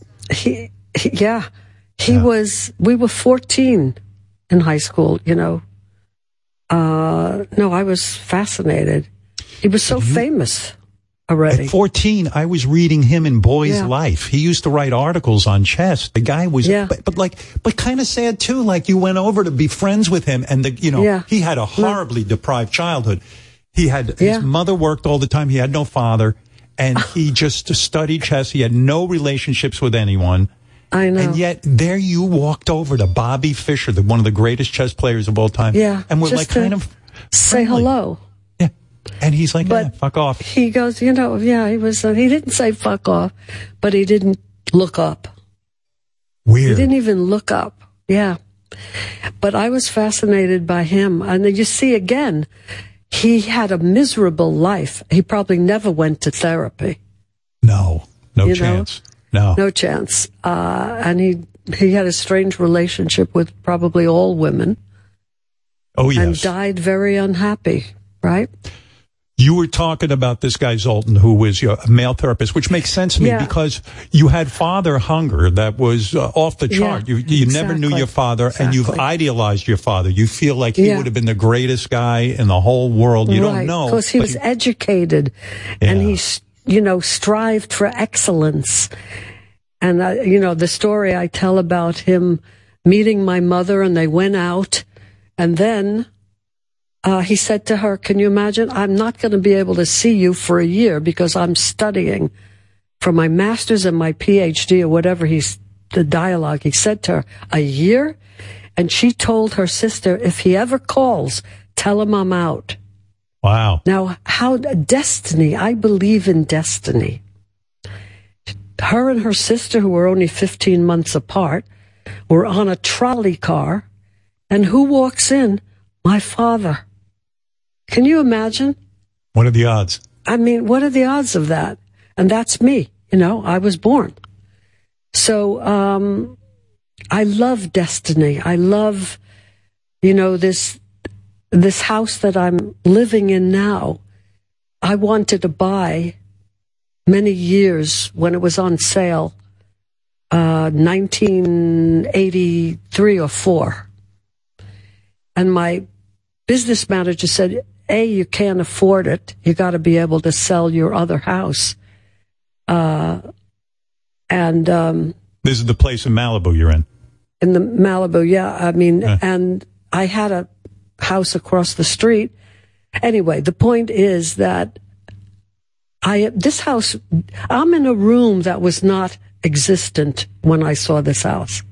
I imagined that it needed this room, but the house started back here where the staircase is. And there were not enough rooms. There was not a, a room for a man to live with me, to have his own space. Because I was alone for 20 some years without being married. Um, and then when they finished remodeling it, they remodeled it exactly as I wanted it to be. Now, how is that in, you know, in, uh, it's called bashert in uh, Hebrew. Yiddish, yeah. Bashert means it was meant to be. Or, in my way of thinking, is the imagination can create reality. I mean, how did this happen? Down to the molding on the walls, the, the height of the ceiling, the room for the man that they added a room, a guest room, so I could have somebody sleep over. In all the years I lived at Carolwood in town or in my New York apartment for 35 years, I had, you know, a tiny bathroom. You could barely turn around in the shower. Um, and I didn't uh, have any room, really. I, I didn't have a guest room ever. And I walk into this house and it's all built for me. Now, You think I it was meant to be? meant to be. Yeah. because I had just finished decorating a house across the way. Took me five years to do an Art Deco house. Every detail has had to be, even down to the cars in the garage, had to be Art Deco. Um, so I I couldn't. When I first saw this house, I had no energy to do another house, and it was done for me. I thank God. By the way, I believe in God. You do? I do believe in God. Yeah. I'm the You think when you die, you will go somewhere? I think the soul goes somewhere. Yeah. Yeah. You know, um, there's a theory about when Moses brought down the Ten Commandments, there were only 600,000 Jews. And the theory is that those souls migrated into other people. Now, it's a little, you know, far out, but I had this experience. Me and my friend Donna Karan went up to a retreat that was run by Deepak Chopra on the East Coast, you know, Massachusetts. And we learned how an to meditate. uh, an Ayurvedic uh, yeah, clinic? yeah, yeah, yeah, yeah, Yeah. yeah, Which I laughed when the two girls massage you at the same time, and I, I the just had them oil? laughing the whole time because they had to coordinate. I just wanted to break them up. They had to be totally coordinated on both sides of your body. So you learned Anyway, was- transcendental meditation. Yeah, Yeah. meditation. Right. Which, if I had time, I would meditate more today. You know, um, because it's an amazing thing. But the first time I was alone in the room with Donna, and we both tried to meditate, she fell asleep. I could hear her snoring. And me, I had this experience of going into the universe. It's like I was floating into the universe. Uh, and becoming part of the universe. Now, was that my soul floating into the universe and maybe looking for another body to inhabit? I don't know. I mean, it's mysterious. Now, I don't, you know, my son meditates regularly and he's very calm. And I am not so calm and I just don't find the time in the day to meditate twice a day. Take those 15 minutes. I'm always rushing, like today, rushing for you, getting up, you know, so early in the morning. I usually, my husband and I go to sleep around one, two o'clock in the morning. I we was going love to ask the you about silence. that. But why is that? In other words, don't you feel like you're sleeping away the day? I, uh, well, No. I don't. Uh, I don't understand being a night person. Uh, really? I love getting up and having the day, and then going to bed early. I want. I want to embrace No. the day. No. Ah, mm-hmm. No, we love the nighttime and watching, you know, two movies in a row sometimes. We just watched uh, two. I was anxious to see Marty Scorsese's movies again. So we, you know, I was just blown away by them, Goodfellas, and I wrote him a note because it was like, how, you know, we, you made us laugh at, at killers. Right. You know, and the Amazing. and the fantastic thing about the need to for food, how food, you know, was so much in Jewish life and Italian life. Right. You know, everything was about the next meal. So you wrote him a note after you saw Goodfellas again and said, "Hey, Yeah. you did such a great job." I bet he really Oh, it was- appreciated that because of your really skill did, as a he- director. He, answered me. I didn't, uh, and I was talking about a movie that I was once asked to be in, directed by him, and I said, "I'm so sorry, I didn't take that role." But I didn't What think was I was a good. It was called Alice Doesn't Live Here Anymore. Okay. Yeah, you And, turned down uh, Splash. You turned down Alice Doesn't Live Here Anymore. There was a lot of uh, mentions of movies you turned down. You could have had any movie. because there's a part of me that's very lazy. You know, oh, come on. people I don't, I don't believe that for a I know you don't such- believe it, but, but you're I'm- such a worker. I mean, I, work when I work and I'm a total worker, you know, totally concentrated on that project. But then when the projects finish, I am so happy to be not working, to enjoy life, you know, to get up earlier, to see the sun and the sunset at night, you know, to, to be now, I mean, I just love to be around family and my grandchildren and my, you know, I haven't had time for friends in 10 years. Now I gotta Really? like, really? Cause I I'm was shocked by that. totally dedicated to this book, except when I had to earn some money, you know, to pay for the expenses of my house. Uh, I You had know, to go that- do, a- uh, do some a- concerts. Yeah, it's a funny thing with money. Everyone, I'm sure, assumes you have like a billion dollars at this Yeah, point. sure. I wish. But I see why you wouldn't. I wish to have it to give it away. I Well, love to work to give it away to great causes. That's what prob- makes me happy. So, in other words, when you would make movie deals, when you did Prince of Tides, when you did um, Owl and the Pussycat, when you did, when Mm-hmm. you make, I mean, w- these fabulous movies that generated a fortune. No, they didn't. Yes, me. they did. No, not to you, but Here's for my- studios. Yeah, because I mean, when I did my first movie, um, the producer, who was always in a sense, uh, not jealous, not the word jealous, it was um, What's that guy's name? antagonistic in some way. I Ray? Stark. Ray Stark, He right? he was so competitive with me in a way, which I don't. You're talking about on. Funny Girl? Yeah, on Funny Girl. Um, you know, I was happy to get, I would have paid them to do the movie. I remember when my agent said to me, Marty Erlichman, my manager, said to Ray, give her a dollar and just give her a piece of the profits. But he wouldn't take the deal. Marty was sure it would be a hit. I, I, and my agent said to me, look, you can do that. You can play uh, pussyfooting with it, with Ray, but he may cut off his nose. I thought to spite his face. So I said, no, I'll take the deal, giving him three more movies. Um, because I don't know, you know, he's, he used to put in the newspapers, oh, Anne Bancroft is going to play Funny Girl in the movies, you know, or Carol Burnett. And I was scared that he might do that. So Oh, Can you imagine I after said- you made the role big on Broadway that they Yeah. would have taken Anne Bancroft and given it to her?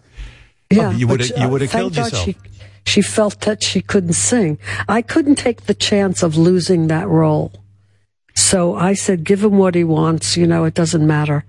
But he had an option to give me an extra little bit of payment, you know, or just buy, buy me out with some money or give me 5% of the profits. It was something like that. And I, uh, I chose the profits. But he said, no, I'm giving you the, the extra money instead. He wouldn't give me the profits. It was a very little bit of the profits. I have no idea how much any movie made or So anything. in, well, so in other words, you weren't consumed with the business end of things, but No. um, I mean, nowadays everybody knows what a movie makes. They they print it. Everybody knows what's going right, on. right, right, right, right. So the No, idea it- that yeah, right. so, so the idea that you made this fortune in the film industry, I didn't uh, make a fortune. This is what I'm trying to tell Yeah, you. I hear you. Marty said, you know, Marty uh, made a deal for my television shows. And I said, and I had, you know, I had a lot of nerve, I guess, to say it, but because I wanted to be an actress, whether it was my record contract or anything, I said, you know, I, I, uh, don't care if I get the record contract. I want to be an actress. So all I want is creative control. I don't want anyone telling me to change the songs I like and do some pop songs or something like that. I sing the songs that appeal to me as an actress, that I could get behind the lyric and, you know, play a certain kind of part in each song. Or use my experience in acting classes, you know, the way the method was, you know, using sense memories or whatever. That was intriguing to me and believing in did I knock this out of my ear? Wait a minute. What your headphone? I'm putting you, back. But Barbra, you mo- back. Barbra, this point is okay. The, Wait a the minute. point. Wait a oh, minute. Oh, you I you took out your headphone. Back. I gotta put it back. I gotta put it back. Okay. Okay, you You're can hear me now. Okay. Yeah. Much to this point. In other words, I said I have to have creative control. And he got it for me. In other words, when I said, when we started to make television shows, I said, you know, I'm, I can't be like Dinah Shore and have guest stars and I'm not that charming. I'm not that cute, you know? I mean, I'm, I mean, I'm not that sweet, whatever you want to call it. You know, Judy was so lovely. I adored being on her show, Judy Garland. Dinah Shore was so lovely. But I said, I, I see it differently. I see a one woman, you know, more filmic show. Um, and that became the show in Bergdorf Goodman and stuff like that. And, you know, everybody was telling Marty, you're gonna, you're gonna ruin her career. But Marty fought for me and got me that creative control and, uh, you know, the show worked. You talk about bad business deal. So you had ten percent of the money for What's Up Of Doc. what In other words, uh, What's Up Doc, oh, the movie What's God, Up Doc. How stupid. Yes, that's Uh, right. This, this is this is what I'm talking about. You were going to get you participate in the profits. Yeah. You go to an early screening. People aren't laughing at the film. You say to yourself, "Oh shit, there this movie's going to tank. I better get my money up front." You gave away ten percent of the gross. I gave away, it went to 15% after break even. it was worse than that, Howard. I actually gave it up because my business manager said, you, you need the cash. You have no money. You know? Oh, and so I sold out for $2 million. And I remember Peter Bogdanovich saying, what are you crazy? Him and Ryan kept their percentage and they probably made, they made a fortune. I didn't. I had to go and sing, you know, to to do that. Aren't you glad you came along when you did? I mean, I look at. Totally. Oh my God. Look at this industry that you came up in. You know, Yeah. back in the day, you put out a record album. You sold 245 million albums. You got paid by how many you sold. Uh, a movie, at least you could potentially participate in the gross. That's a right. TV show, That's you get right. That's right. Look at look at how the world has changed in the time that we've been alive. Radio now Yeah. is completely absurd. It, it doesn't exist. It's like podcasting is the thing. It's weird. It, it's like I wouldn't even know where to begin if I had to develop a career today. You know what I mean? right, right, Yeah. right, right. Do any of these kids come to you and say, Barbra, you've done it all? I was watching you. I was watching recently your Yeah. Central Park concert when you did the Central Park concert and you're you're singing for a hundred fifty thousand people. And you know where my mind went right away? Taylor where, Swift. Where did it go? My mind went to Taylor Swift. Like she's Oh. having all this attention right now. But I was like, whoa, she could learn from Barbra. Oh, Barbra's Oh, no. done all this already. She has her own thing. It's great. I mean, it's it's great. I'm happy for her and happy for her success. You know, I But when I great. watched that performance, the concert in the park that you did, yeah, you write about all these nerves you have and you're going to throw up. Right. And, a- uh, and I see this person who's so calm in front of 150,000 people, like you're talking to them like you're talking to three people. There's Yeah. a comfort on that stage that doesn't reflect what's going on with you internally. It's true. I mean, I'll focus on the, the, the, the little boy, you know, in his mother's arms, and they were all sitting on the ground, you know, on blankets. We didn't have chairs. And I felt, I felt the love of the audience. It was, um, it was quite special. I wasn't scared. Well, I was scared too, but I was always scared. Um, Why do you think you were always scared? Like, I mean, th- th- you describe even at that concert, you forgot the words to one of the songs and you didn't Right. perform again for 27 years. That- I don't understand that you're, well, but why? What went through your mind? Like, I'm not good. I'm, I suck. I'm, I'm never going to perform again. No, what no, no, happened no, to you? no. It's like, well, I think I was getting attacked. I think I was getting attacked. You know, I. That's why I stopped giving interviews. You know, the press was. Why was were like they the- so, Why were they so fucking hostile to you? I watched this um, 60 Minutes interview you did with that. Oh my God! that- that- yeah, fucking Mike Wallace. hostile. Yeah. The guy says to you, you're Yeah. sitting there with Mike Wallace on 60 Minutes. You're ta- talking about some of the greatest triumphs of your life. This guy Yeah. sits there with an arrogance. It pissed me off. He goes, You know, Barbra, you're very self centered. Can and you you, say to him, Good for you saying to him, Hey, Mike, you invited me on your show. You asked me questions. Of course I'm self, I'm answering the questions that you're That's right. asking me. The Right. guy, the guy was openly hostile to you. And at the end That's of the right. interview, he goes, you know, I'm beginning to like this girl. Like it's sitting in judgment. I mean, I've never seen him do that with anyone else but you.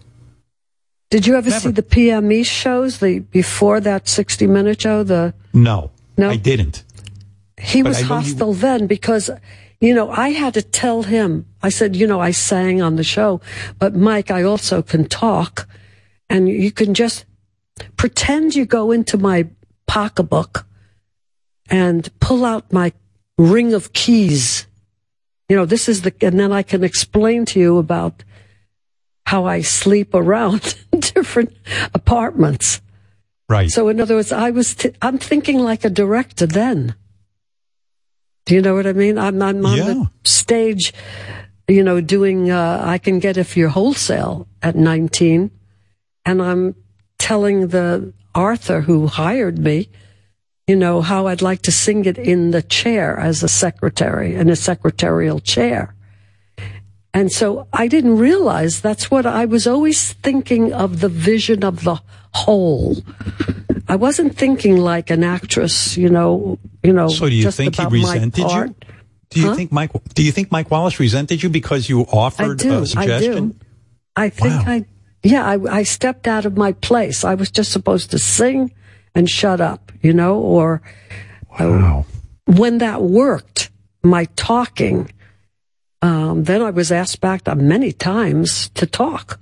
Sure. Actually, because I mean, this was the truth. And uh, see, again, the truth is so powerful. I was reading health magazines by J.I. Rodale. I think it, um, um, my mother was into health.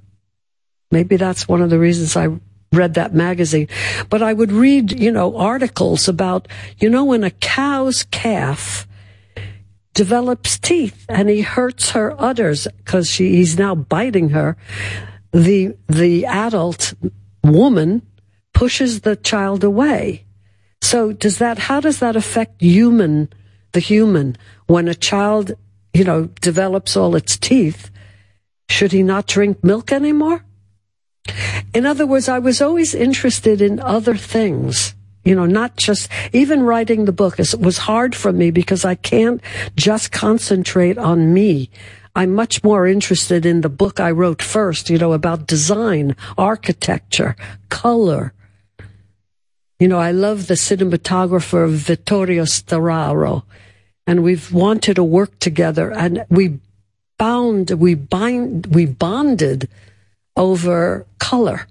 You know, the the, the effect of colors. I, I, it's too complicated to to discuss. Actually, No, but, I know what um, you're saying, and in a way, you moved away from Mike Wallace and his meanness because I, I got to tell you something. Mm-hmm, There's a point in that interview. I just got to say, you Mm. open up to him, and, and in a very vulnerable moment, you say, "My Mm-hmm. stepfather." You, you're explaining to him your life, and Mm. you explain to him, Mike. My stepfather never spoke with me, and he looks at you and Mm-hmm. he goes, "Ah, come on! You expect us to believe your stepfather never talked to you?" I wanted to take this guy and throw him through a window. I mean, Exactly. what the fuck? What is But do that? you know What- that many many years later he apologized to me on Great. television? What good is that? But I know he made me cry because he photographed my mother saying, well, she doesn't have time to talk to her mother. You know, I mean, it was like I didn't have time. And it certainly wasn't, you know, I watch my daughter in law and her mother. Her mother has become, be, her mother has become my dear friend. So I love both of them. Do you see what I mean? In other Yeah. words, you have to be kind to people. Oh, especially your own child. I mean, your mother, Yeah. if your mother had been sympathetic to the fact that you were fatherless, and you needed more love. She needed to provide more love than than a mother really, um, a mother who has a, a partner would have to provide. She had, a, in a sense, become mother and father, and she checked out. She checked out on you. what I'm saying is that I was angry for a long time. And then, you know, by the end of the book, I totally forgive my mother. Um, I understand her jealousy. I mean, what if I or you couldn't have made it in so called show business? Oh. You know, we would have, we have to be thankful for our parents, whoever they are. Um, and think about the good things in life and not the negative. That's what I've tried to do, you know, my whole time in therapy is try to be thankful. I'm thankful for my, I've been married to my husband for 27 years. I mean, 25 years married, two years together because I wasn't sure if I wanted to get married again. But it's like, you know, we're very close and we get closer as we get older. I and I'm this. really looking forward to having time to not have to talk about my life, but just experience life. What do you think you're going to do. Barbra, with the rest of your time on this planet? Do you think you're going to become I'll have so time. recluse? You know, the first thing I did when I finished my book was read another person's book, not a, a biography or an autobiography. No, no, no, no. I wanted to read a novel. You know, I wanted to get away from what I had to do and just get into the pleasure of reading someone else's book. And it was so fun, you know, because the last time I read a book before these 10 years was, you know, a book that I couldn't put down. I couldn't wait to leave a dinner party so I could get back to my book in my bed. You think Um, you're going to yeah. be satisfied now that you've completed this 10 year project of the book? Mm-hmm. That you're essentially going to retire from show business and and do everything that you ever wanted to do uh, when you had free time, or you know something's going to. I think what's going to happen Well, is something's yeah, going to come up you for you. I think something's going to come up, and you're going to go. You know, I'm going to go work on that. It's Well, your nature. I hope you're right, but the reason I wrote the book in my in the first place was because I couldn't get two of the movies I wanted to make. How is that possible? How is that possible? Like Clint Eastwood still directs. Uh, you talk about people who are older but who are great directors. Right. What what is it with you that you couldn't get these movies made? You've you've you've made some of the biggest movies on the planet. What who would who would say no to you? I don't know. I don't know. I don't know. Uh, I wanted to end my career with playing Gypsy. It's a role that, as I got older, I was offered to play it on stage uh, through the years. You know, Jule Styne wanted me to do it. Arthur Laurents wanted me to do it. I said, I'm not ready, and I'm I'm not ready to play it. And now, because I wanted to direct it, and I could see the you know every frame, and just be in it. Um, Stephen Sondheim, who I adored working with, um, because that was a very creative time in my life with him. We were both so open to uh, change things and make it new, but uh, his same songs, but looking at them again. And he was so open to change. It was uh, incredible. But he wouldn't, he said, you either direct the movie or you act in it, but you can't do both. I mean, And but I after thought- Prince of Tides and after That's right. Yentl, I said, did you not like my the movies I do? No, I liked them, but I think this role is too difficult. But that's not true. As I wrote, I wrote a, a synopsis of how every scene would work. You know, when there are someone things in life that you can't have. What? It was very sad for me. That is sad. Um, it- but, but but that's sad because you're somebody who won a Tony, a Grammy, an Oscar. Uh, uh, I mean, by the, well, how old were you? By the time you were 27, you won every single award uh, that there is to get. They call EGOT. You know, yeah, but there are certain things that you can't have. I can never have a father. You know what I'm saying? Like it's the reality of my life. I can never have a, you know, a, um, I wish I had more children. Um, I can never have that. There are certain things you can't have. You got to face the reality of it. But does it, does that apply to your career in the sense that uh, I I would bank on you directing another movie and starring in another movie? I uh, I wouldn't. I, wouldn't star in another movie. Too too much of a pain in the ass, you know, to get your hair done, your makeup, and nah, I don't. I'm not. But directing, um, I could direct another movie, and I have one, but it's like my fourth choice of a movie to direct. It's not the two I wanted to direct. One was Gypsy. about Margaret Bourke-White. I had several things that I want. I wanted to uh, do Catherine the Great, and then all of a sudden somebody else did Catherine the Great. Um, she was a fascinating character to me. Um, I wanted to do the that's Margaret Bourke-White story, and then it was on television. I wanted to do a picture called Triangle about the Triangle Shirtwaist Fire. That became on television, and they did a pretty good job. So what was I going to do with it again? You know, I had a different take on it, but um, because it was a triangle love story as well. But I sometimes I just give up too easily. And then the other part of me doesn't give up for 50 years to get those two scenes back in the way we were. You see what I Crazy. mean? You know what It really struck crazy. me? You know what What? struck me in the book? I'm talking about Yeah. big picture stuff. How little awareness you had Mm. that you were not a good singer, but a great singer. Like, I- do you have a regret that you didn't study music? You know, piano, guitar, and as as a like that. It almost is weird. It's like you you read the first. uh, I'm talking about the first many chapters. There's really no indication that you would have become a superstar singer. It, right. It's like you were like, I think I have a good voice. Kids in the neighborhood Yeah, think I have yeah, a good yeah, voice. That's right, right, right, But right. it's it's weird that you didn't know you were musical. You know, it well, I strikes mean, me I, as odd. I, I knew I had a good voice because people said it in the neighborhood. I could hear the echo in the in my uh, apartment building in the where, where you walk into the apartment building in Brooklyn. It had a nice echoed sound, but I mean, I I just wanted to be an actor. I wanted to be somebody I wasn't. I wanted to live through other characters. You know, seeing Marlon Brando when I was 13 years old, that's the only time I didn't know that time, you know, there were time sets. You go into the beginning of a movie to the Loew's Kings. I didn't know. I just went when I went. Right. And then I had to sit through another movie to see Marlon Brando again. Uh, cause I couldn't believe his, his acting and his face, the beauty of him, as well as his acting. Oh my God. It just changed my life. I'm glad you, know? brought up Marlon Brando because Yeah. I was moved by that in the book.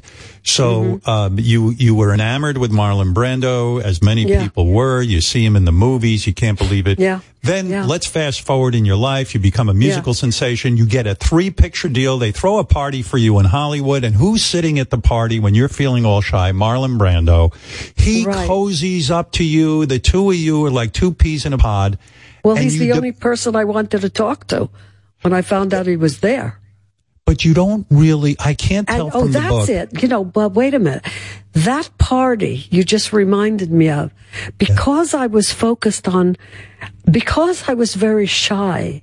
In other words, I can be shy and I can also be, you know, uh, a loudmouth. I mean, right. uh, I was shy, so I was, there's all these movie stars there, you know, Gregory Peck and, uh, uh, whatever then, all the big stars were there. John Ray Wayne? happened, John Wayne, yeah.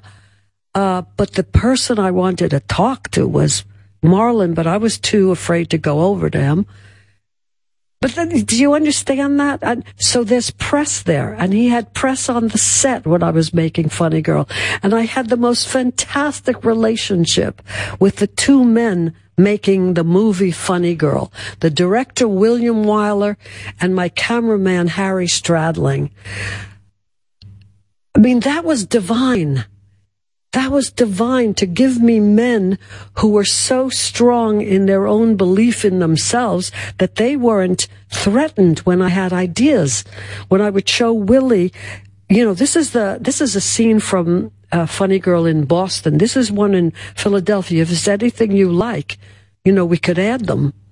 And he would choose certain things and not. The first day of shooting, I gave him an idea for my entrance. Now, nobody talked about me in a negative way. These guys were my buddies. You know, they, we were a team.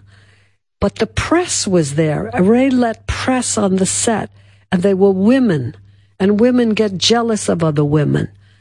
And, um, the the negative press that came out, oh, she's taking over the set. She's telling Willie Wyler what to do. Nothing like that.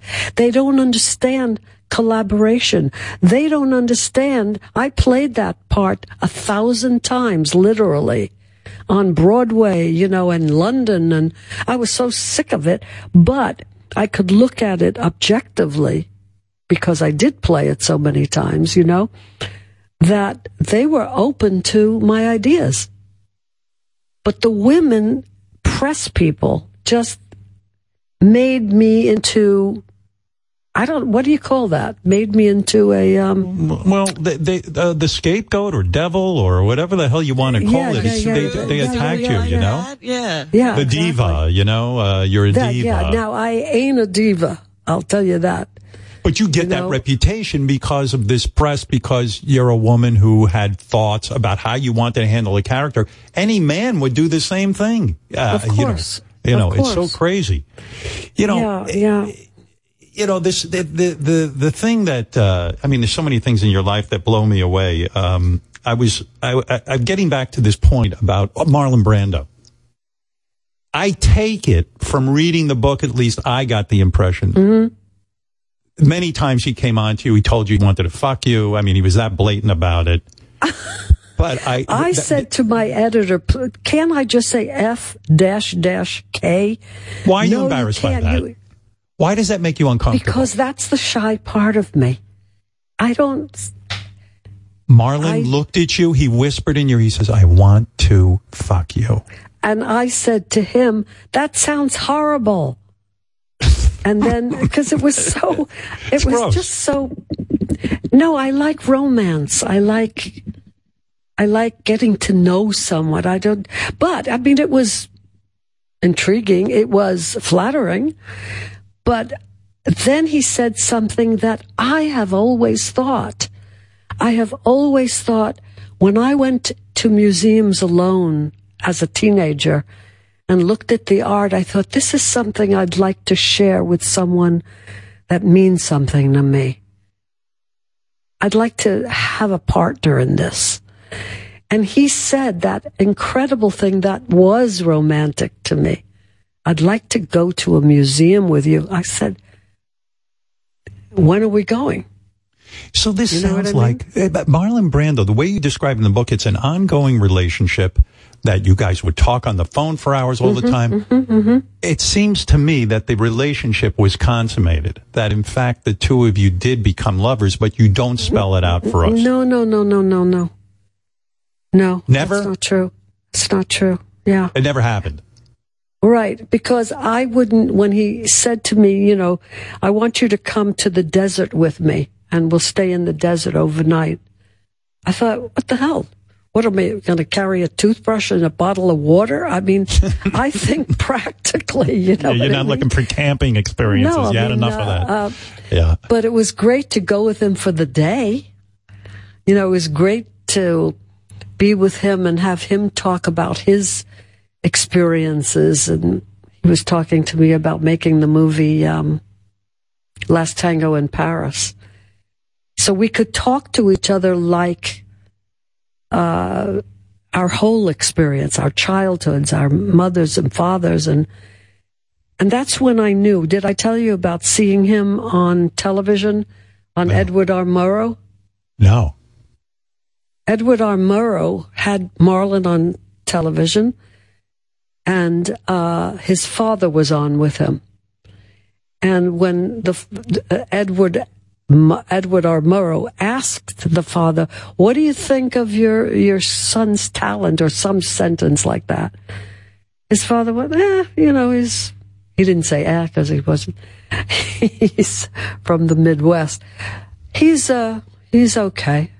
You know, it was like it it went right to my heart. Right. I felt like you know Wallace talked to me like that. Yeah. Um, I knew Marlon and I had a lot to communicate about. Did it Did um, blow your mind that this guy you used to watch in the movies who had this perfect face and the perfect lips Yeah, and the way yeah, you describe yeah. him, did it blow your mind that you'd gotten to a point in show business where you're hanging out with this guy in the desert? I mean, it's just got to be yeah, yeah, yeah, right? yeah. Because I because I was also outside myself. You know, the self was sitting. We we stopped at a luncheonette. You know that had like uh, it's like you see in the movies. You know, like the luncheonettes in the Midwest. There's three stools and one other customer. You know, and the guy behind the counter. And I'm thinking to myself, I am sitting here in this little fakakta, you know, hamburger joint. Yeah. Uh, and I'm with Marlon Brando. Yes. In other words, I couldn't be, I could not think that that was the truth, you know? Yeah. Is that the best part of fame, though? The people that you got to hang with? I mean, it's a dizzying array yes, of really yes. You know, special the people. that I've admired, Sidney Poitier, Gregory Peck.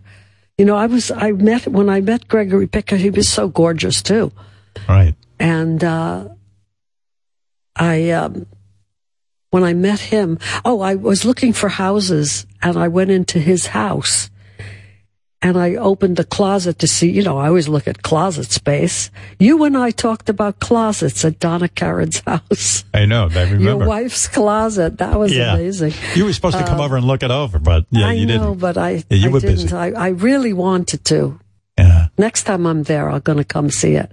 You have to. But um, the closet had a. It was a record. Records were in the closet, Hmm. and you know, I I had my own shelf. Gregory Peck had a shelf that you know named Barbra Barbara, Streisand. Streisand, and all my records with that was like so thrilling. But when I went over to him, when I met him in person another time, my question to him was, do you ever feel bad when people talk about your looks first rather than your acting?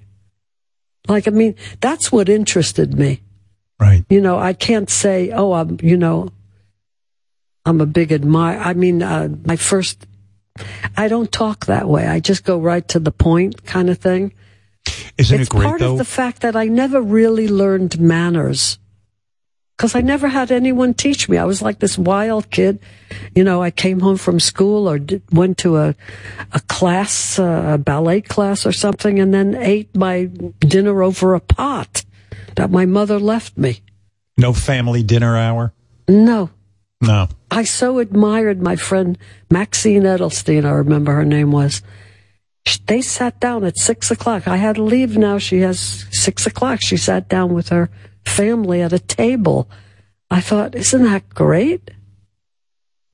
To sit down at a table like that with your family. So, It's heartbreaking. Did you did you have any element in your career of like the fuck you attitude, like where hey, anyone who was ever mean to me in my life, I'm going to show them. Did you ever No. did did you ever have that drive at all? no. Like anger with people who were mean to you? Um, it was my mother that I wanted to prove I could be something when she said, look, you know, you got to take typing classes and you got to find a job like in the school system. Your father was a teacher, but you could be a secretarial person in the school system and you get your vacations, you get summer off with pay. And that's when I grew my nails. Smart. You can't type. So I could never type. I could be a switchboard operator, which I was at some point, you know, and I You did all my accents, tried out my acting.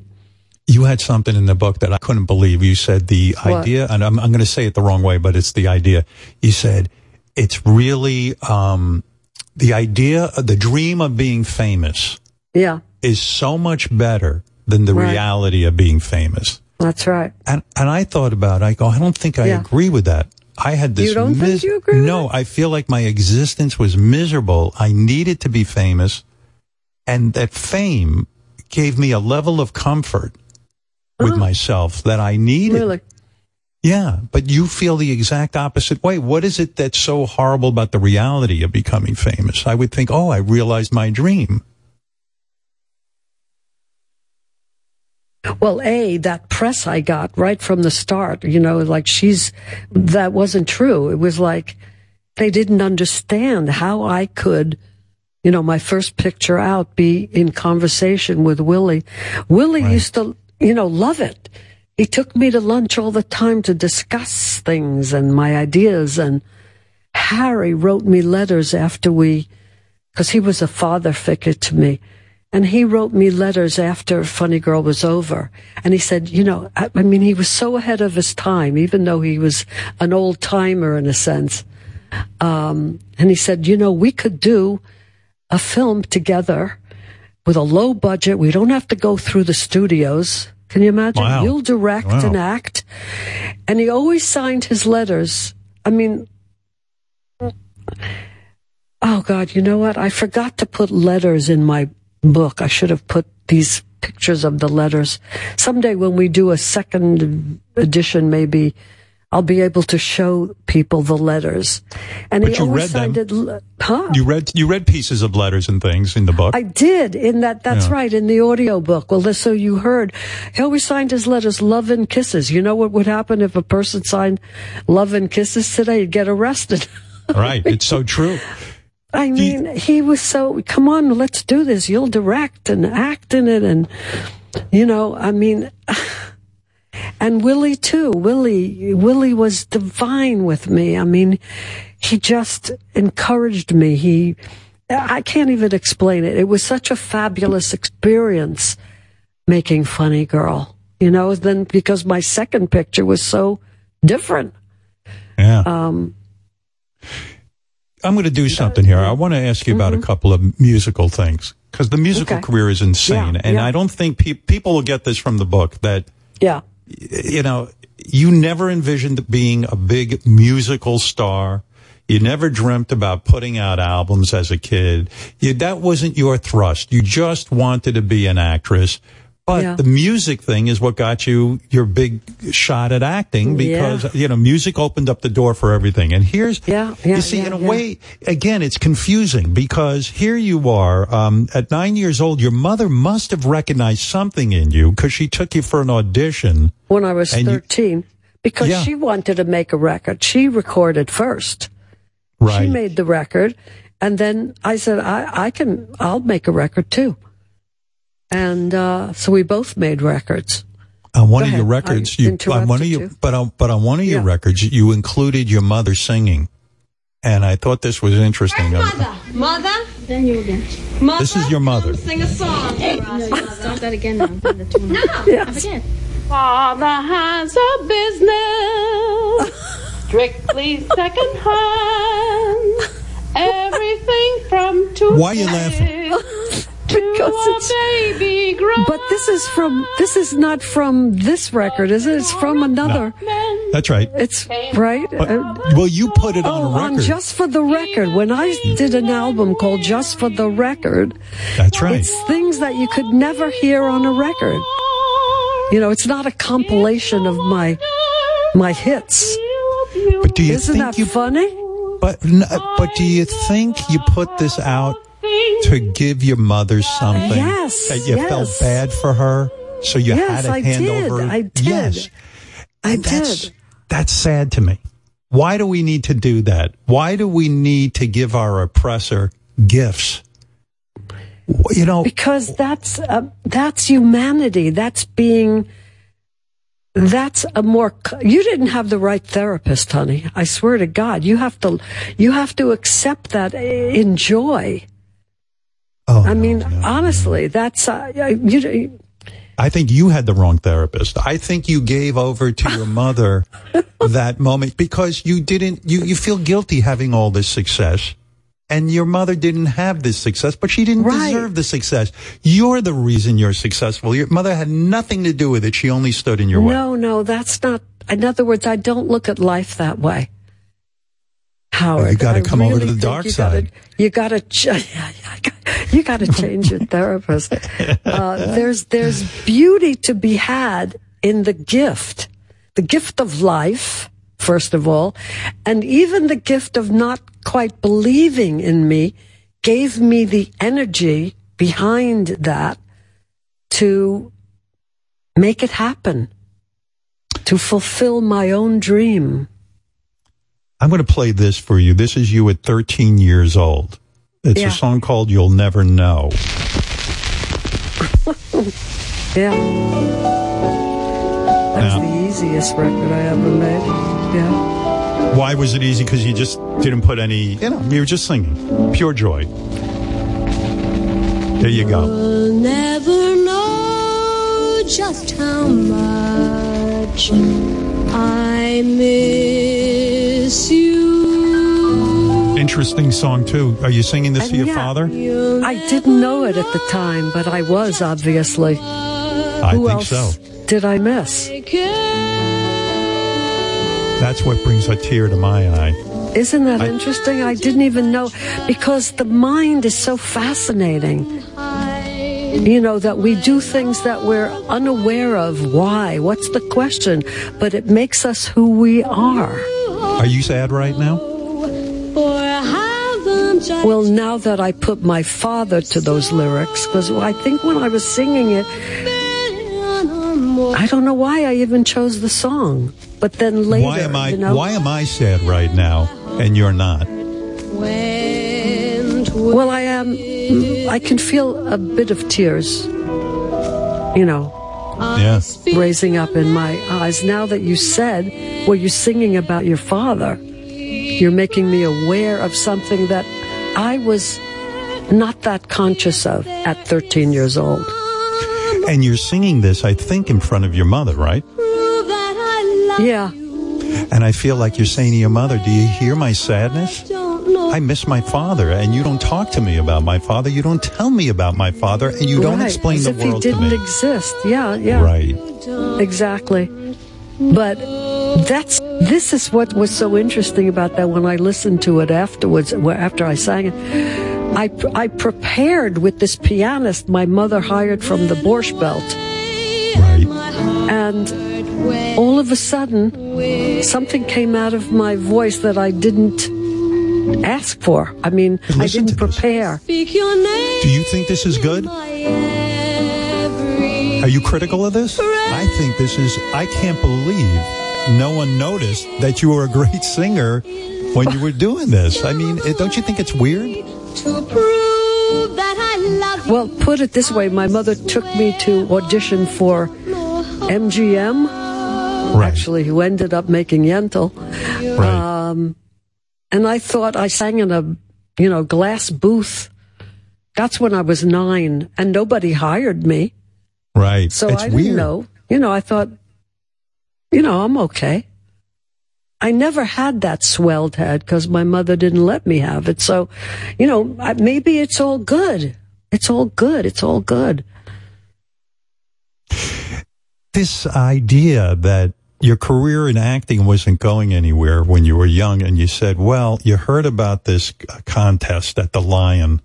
Yeah. It's a club, a small club, and they were having a contest, and you were making no money, you had nowhere to live, Right. and uh, it is a fifty dollar uh, prize, and you get the job at the Lion if you and win. you get dinners.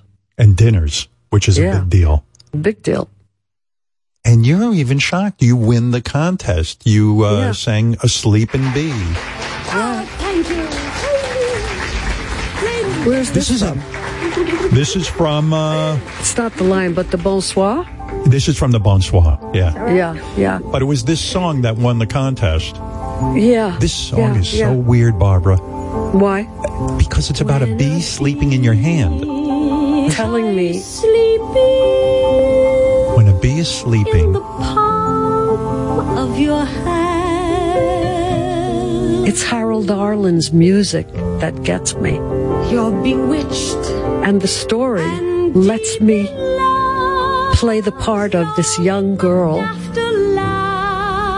You know, I don't know whether he loves me back.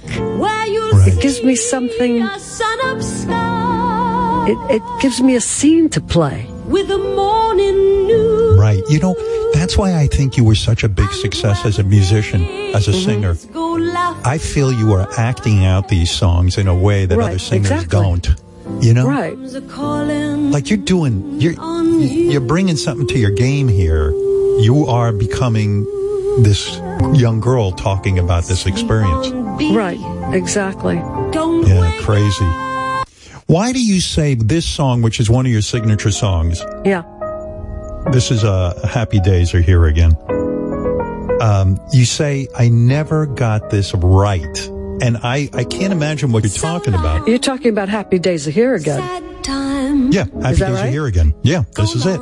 Bad time. Yeah, I can't wait to hear the end of it because it was always the ending that this- wasn't right.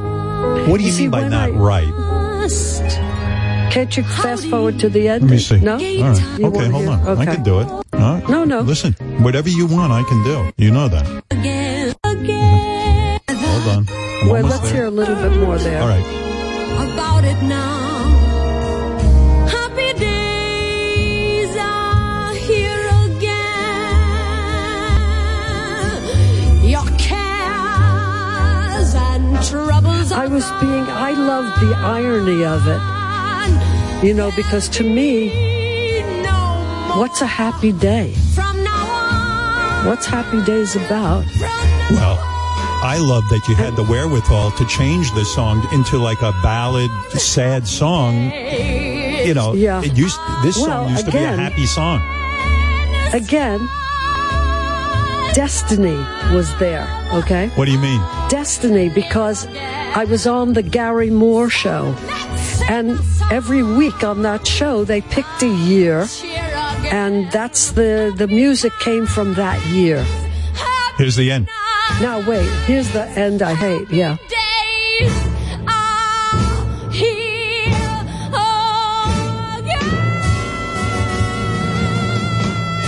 Ugh, Oh, you you hate this. terrible, terrible. What do you hate about that? Why is that terrible?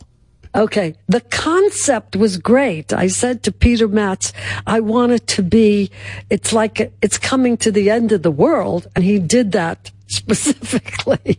And I had no time to change it orchestrally. I wanted it beautiful and big, not strange, not, not those chords.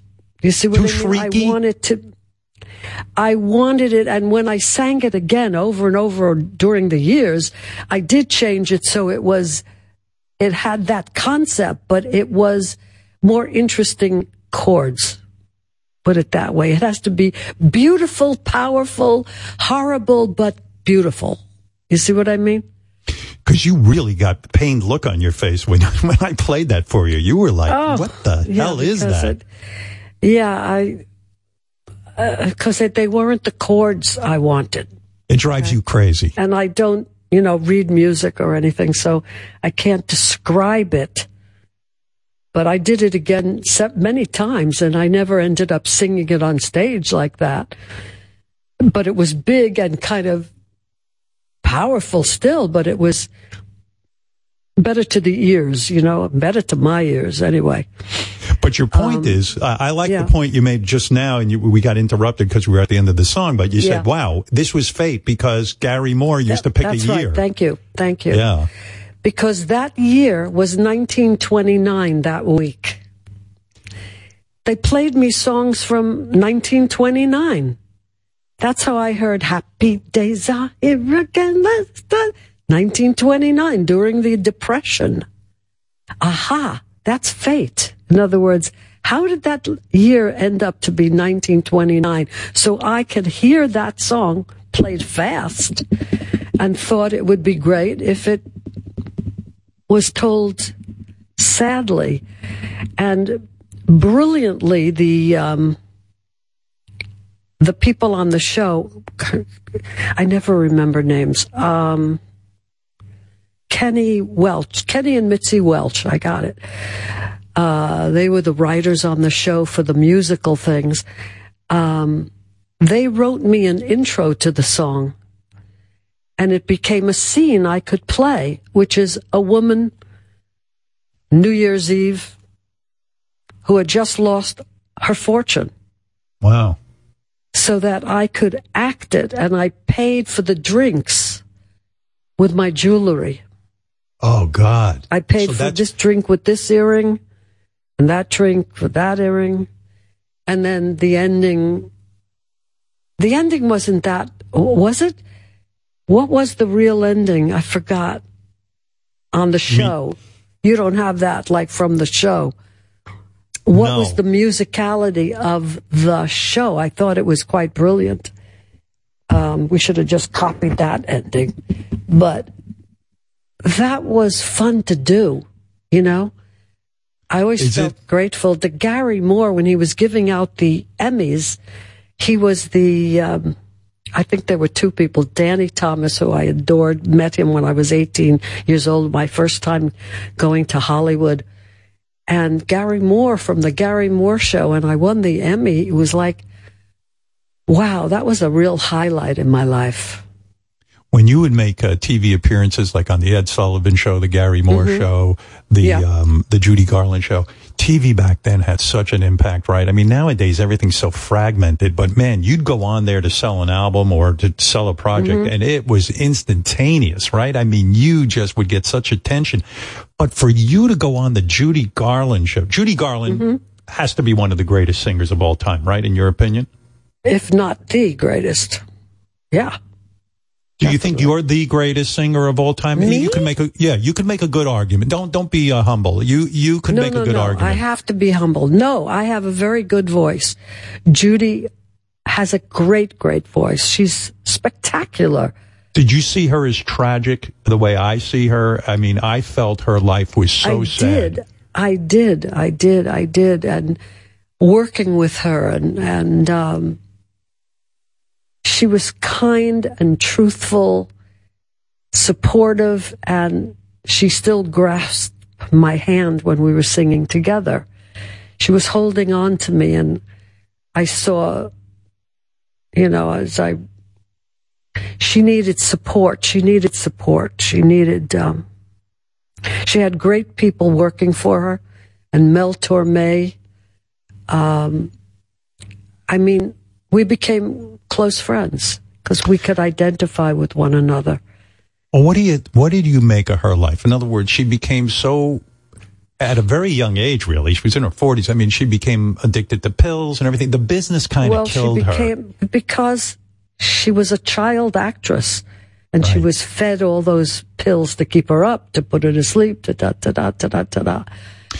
When, and when I she- think you have to have that gene also genetically that makes you want to drink. You know what I mean? Yeah. Um, when, when she met you, do you think she was threatened by you at all? Like you were this young girl with this fantastic voice, and now here comes, you know, Barbara sitting on a stool right next to Judy. You know, in other words, she was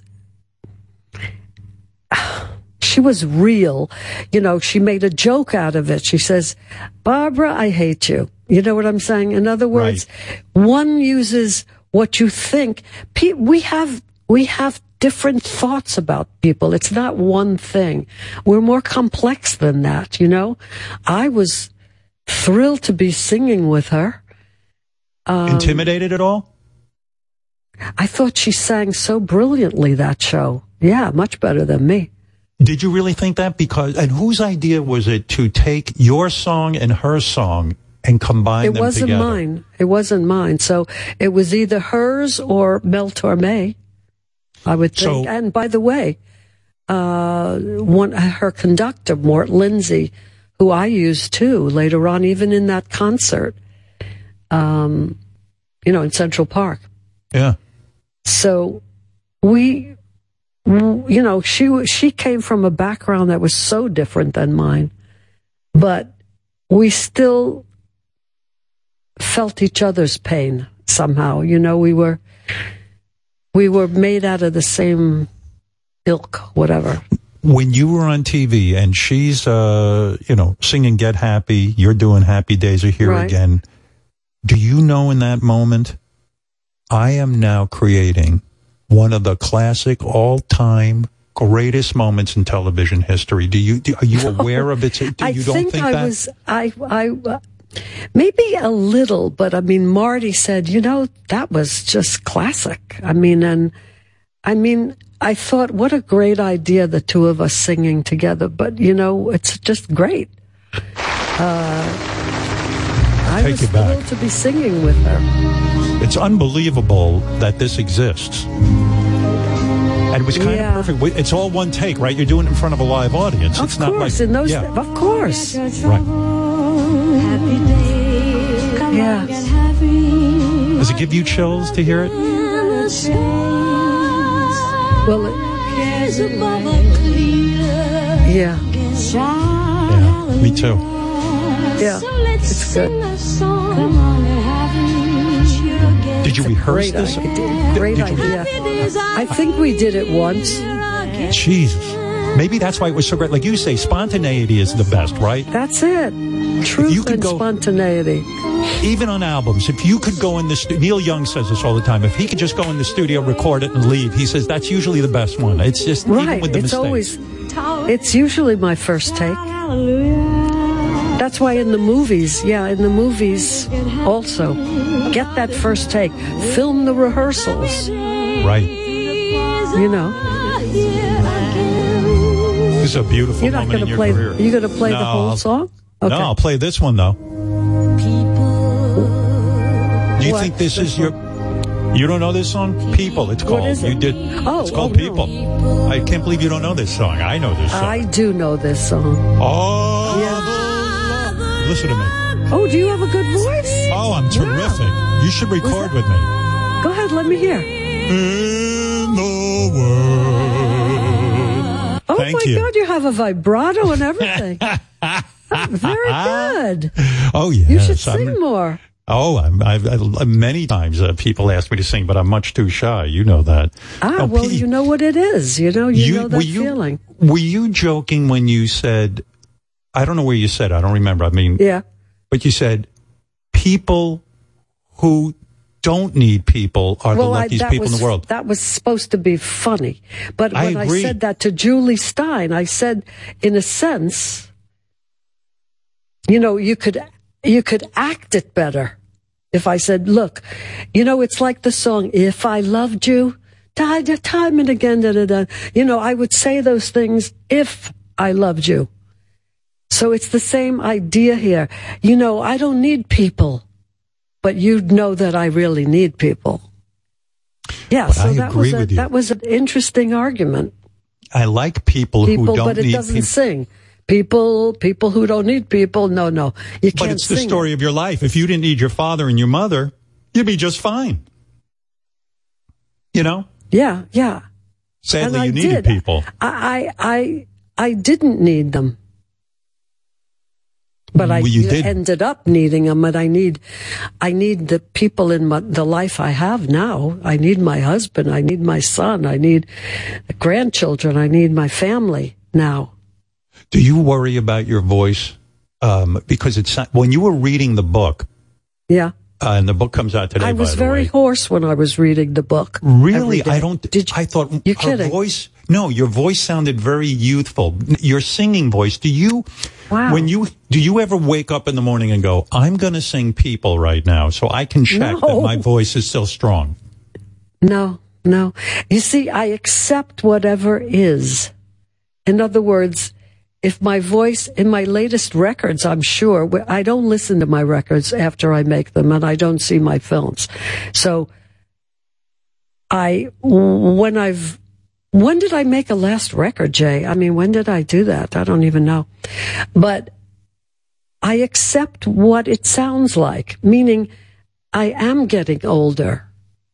And if I have a little hoarseness or throatiness, and I, I never warm up until I'm on my way in the car you know, to try to sing a bit because it's too boring to do to You do mean- exercises. So I But wait till not an last minute. exercise. But do you ever sit at home and go, you know, I I don't know, I, do I still have it? And then I'm gonna, you know, because you, Well, you know, what, when yeah, if before I'm going to record, I'll rehearse the song, so I'll be listening to my voice.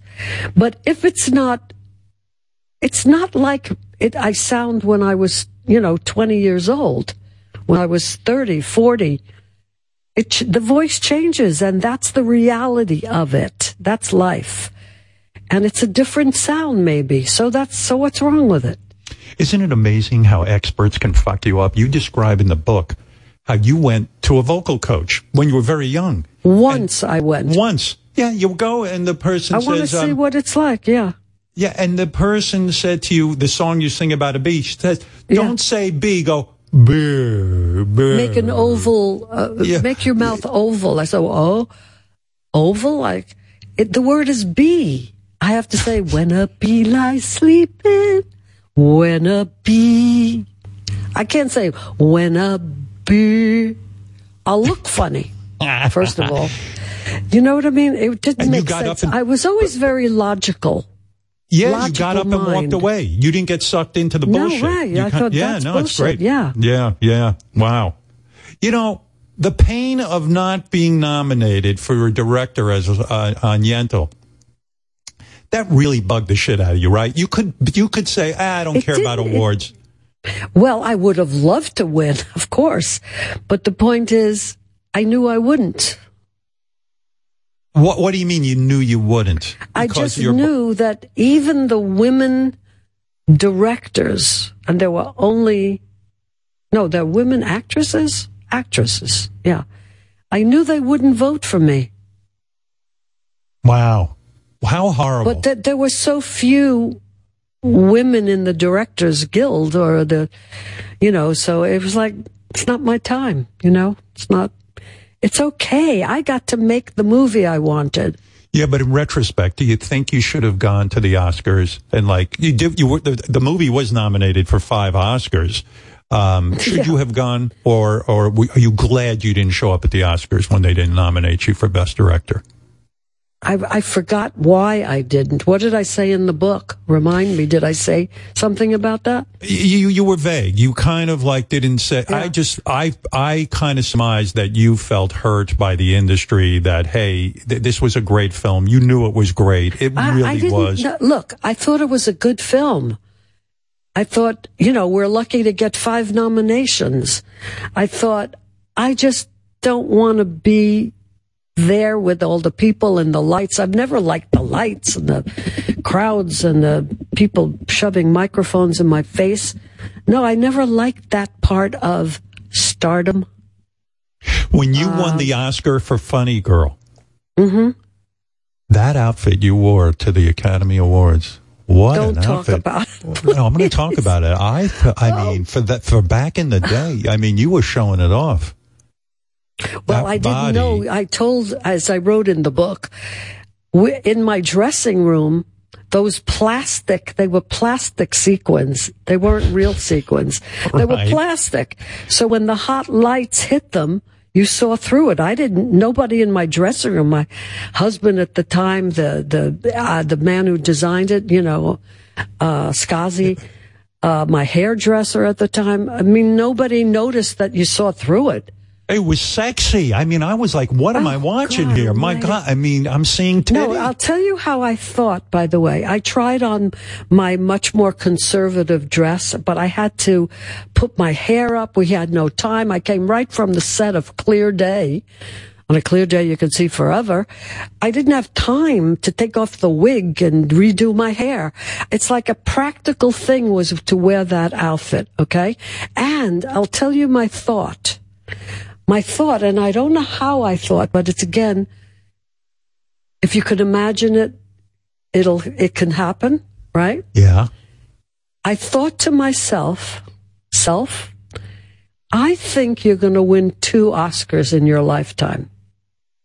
So, in the second time, I'll wear something, you know, I'll wear the other outfit. But this first time, Maybe it's the youthful look of the white collar and cuffs and the bow. It goes with, and practically, I have no time to take off this wig from the movie. But I'll probably win another one someday. Can you imagine? Really? Wow. And that's when I will, I designed the second outfit when I sang the song that I wrote, Evergreen. Um, in three layers and I had was fooling around with henna colored hair. So I made it out of, I mean, I did, I designed it. I didn't make the dress, but in layers of that rust color. You know what I'm saying? In other words, I saw ahead. I saw my future. That's unbelievable. I mean, that's confidence because most people don't get a second shot at an Oscar. You know, I mean, you, it's just, it's incredible. But that outfit was great. Oh, I mean, as a man, I looked at that. I could see Wow. Tush. I saw it all. I mean, I basically, oh no, you I weren't feel like- supposed to see that. but a nice ass. I mean, uh, really. Okay, okay. Right? Well, You then you must it. have. You did you really like the movie Owl and the Pussycat? I did like Owl and the Pussycat. I like that outfit you ran around in. I Of thought it was very good. of course. Was that, That the was movie? cute. Is that the movie where you said fuck? Were you, cause, cause, um, Yeah, right. was- I mean, can you imagine for saying one "fuck off"? That's my character. Yeah. Perfect line for that character. absolutely. That movie was an X. We couldn't Unbelievable. Can you imagine in those days that was forbidden? Why did they leave the word fuck? Forbidden. I mean, it they rated that X? Yeah. Are you are kidding me? So that No. must have hurt the box office. Yeah, it probably did. I enjoyed making that movie though, because Buck Henry wrote it in three weeks. Um, it was just fun to play with George Segal and Herb Ross. You know, it was just fun. You didn't end up in bed with George Segal. Well, I'm not going to tell you whom I ended up in bed with. Ryan Like, you O'Neill. I'm not going to tell you that. I'm not yes. going to say Warren anything Beatty? out loud. Say it softly. Warren Beatty and I did have a little fling. I had met him when I was 15, 16 years old as a babysitter for my acting teacher while he was the star of A Hatful of Rain in Summerstock. Were you and floored to by the this man? Day, Were you floored Warren by his- calls me on my birthday every year and we talk about it. Were you floored by his beauty? A more beautiful man, physically beautiful. Uh, you talk about Warren? Warren. I mean, you very, must. very handsome, but his skin was very white. It was too white for me. But nice teeth. He tried to he tried to seduce me, asking me to cue him. I was, you know, sixteen, and he's going, "Cue me." I said, "What's cue you mean?" What does that mean? What is he talking about? That means go over the lines with him. Oh, I see. Wow. Mm-hmm. What a what a uh, geez, what a list. I mean, it's fantastic. Bob Dylan, listen to this. I'm reading this book. Bob Dylan claims he wrote Lay Lady Lay when he was thinking about you. well, that just made me kvell. I mean, that was so Hell yeah. lovely because we we came to be famous at the same time. He was we were singing in clubs in the village. You know, uh, I never quite Quite got him. what say you it never again? I'm going to say you never quite got him. I'm finishing the sentence for you because Yeah, in other words, I never my boyfriend Richard Baskin at one point in the early '80s, um, you know, thinks he's the most brilliant, but uh, I never could quite understand the sound or the the lyrics. I was too dumb, I guess. No, you weren't dumb. It was completely different than what you were about and what you were doing. Bob Dylan I guess was so. a And whole. the ti- at the time, I didn't get the Beatles either, and now Right. you know I love both of them. So I just was into my own, you know, old-fashioned melodies and lyrics that I could act. I mean, it was different, but we all came out at the same time. I love the story in the book. Um, at some point, you became fascinated by the singer songwriter like Joni Mitchell. And Yeah. this Jon Peters says to you, Barbra, you should go write a song. Because really, that wasn't your thing, and you went, you you became enamored with that idea, and then you turn up with this. You wrote this. I wrote the music. Yes, I did. Unbelievable. But you don't write music. In other words, what'd you do? Hum into a tape recorder or something? Yeah, yeah. Except, first of all, I wanted her to be a guitar player, songwriter, singer, like Joni Mitchell. So I learned how to play the guitar. Now it was fun to fool around with it. You Did know, you cut your nails when you had to learn to play the guitar? one hand, That must have looked strange. only one hand. You know, the hand that has to hold the Yeah. frets. But I could play the strings with my long nails. When you decide to write a song, and you probably Yeah. never knew you could write a song, you, you know, you never considered it before. You do it, and you have this song, which is a huge hit. Did, why didn't that inspire you to just start writing immediately? Because I was doing other things. I was first of all, I did I did write a first song called Ma Première Chanson, which means for my French album, uh, and it's just the and um, I did write a song before, and I did write melodies here and there. You know, that were sometimes my uh, arrangers would arrange them for me and play them with an orchestra. But this I really had to. You're getting distracted by your own voice, right? You like listening to this. It's no, it's the music. the music. That's why.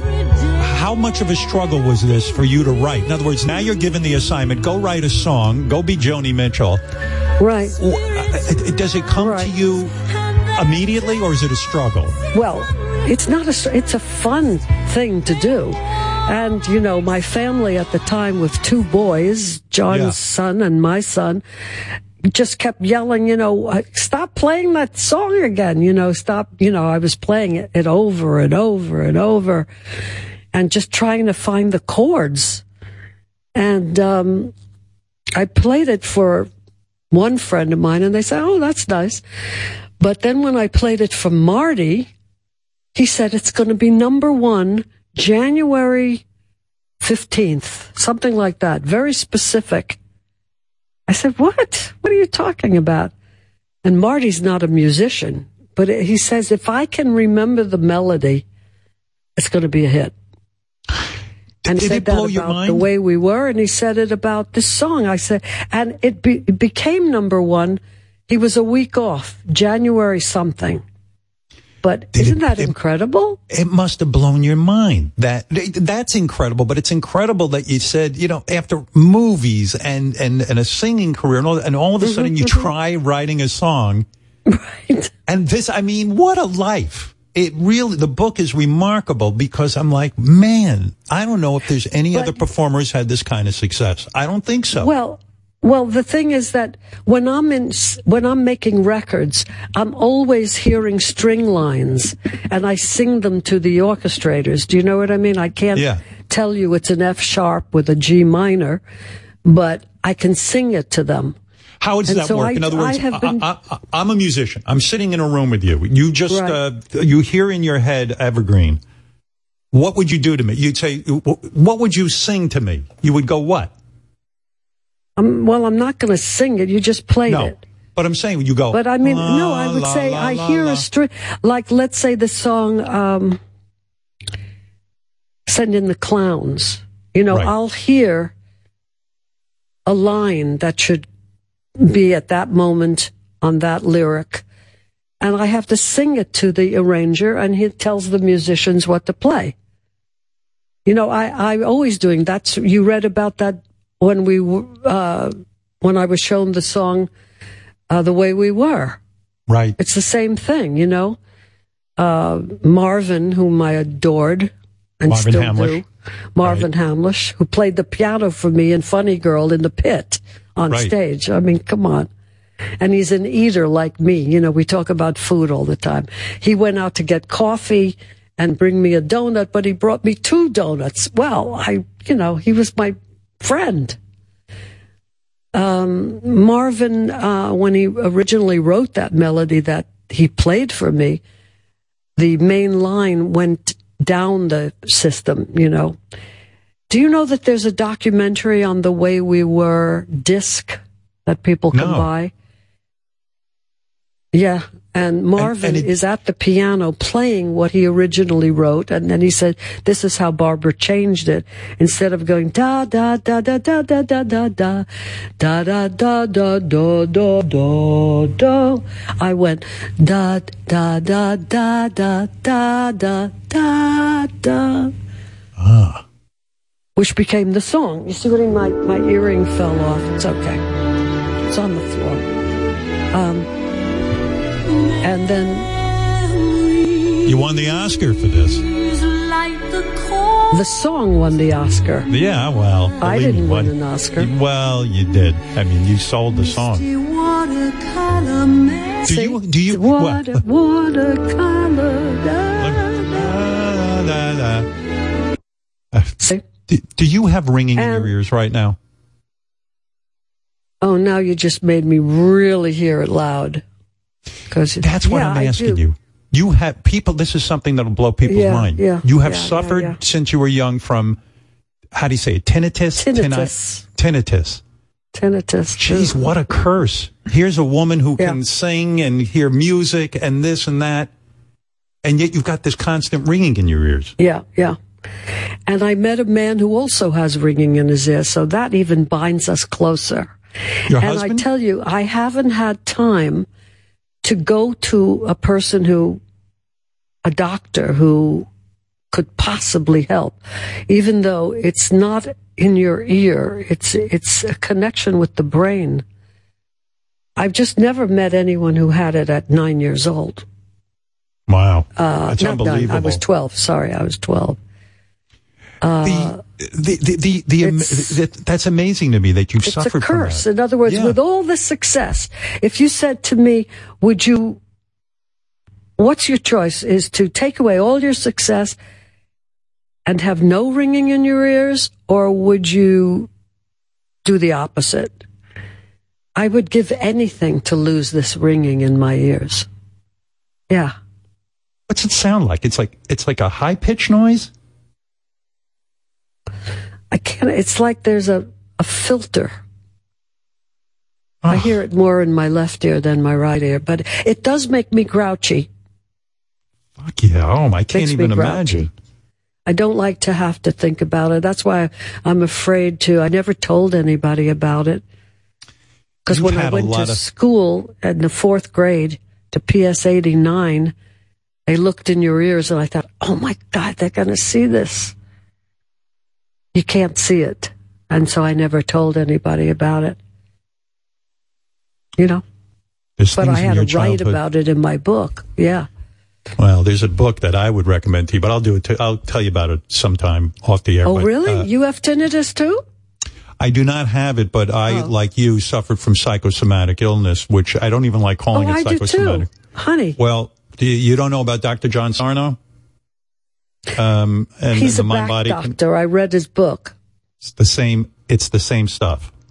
He writes about tinnitus. He writes about. Um, I, I right. I knew him very well, Wow. and uh, I believe he could have helped you a lot with this.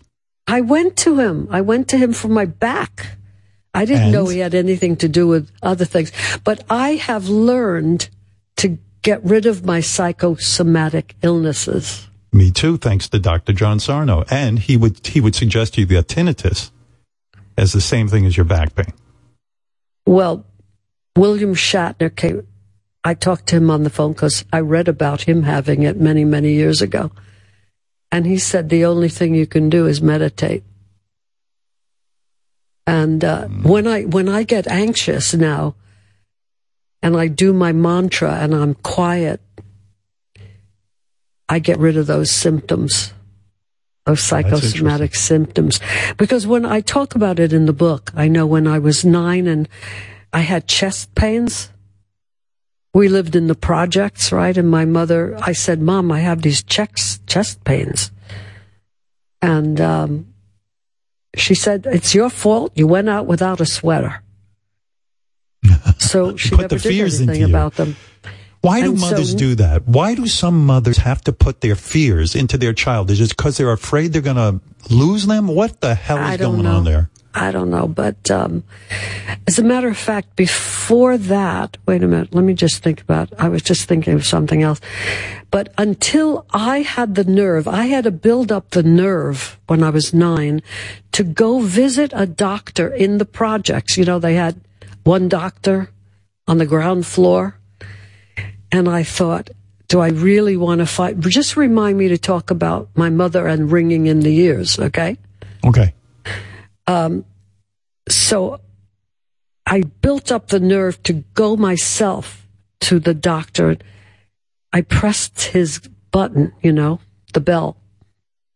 And then I saw a sign that said, you know, um, his hours were from something, you know, nine in the morning to 12, and this was like three or four. Oh my God, the chest pains went away. You see what I'm saying? That's a psychosomatic in, illness that I caught at nine.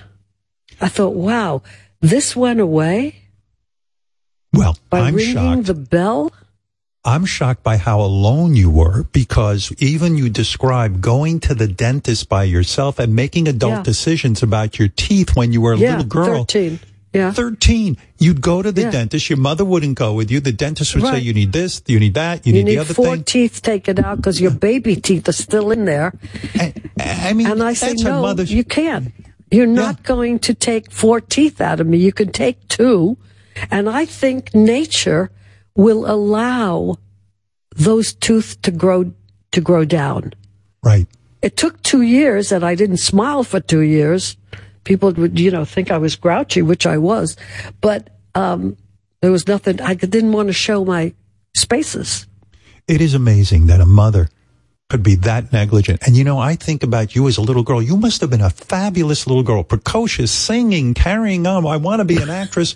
Who I couldn't to be a love that? ballet dancer. Right. Who wouldn't uh, love wa- that I had, little I walked around the apartment. I got myself, I went to work when I was 11 as a babysitter and then 12 in my wonderful surrogate mother, Muriel Choy's apartment upstairs, who brought Chinese food from her, from her restaurant. And I watched her two little girls. Could you imagine entrusting me at 12 with a, like a five year old and a seven year old?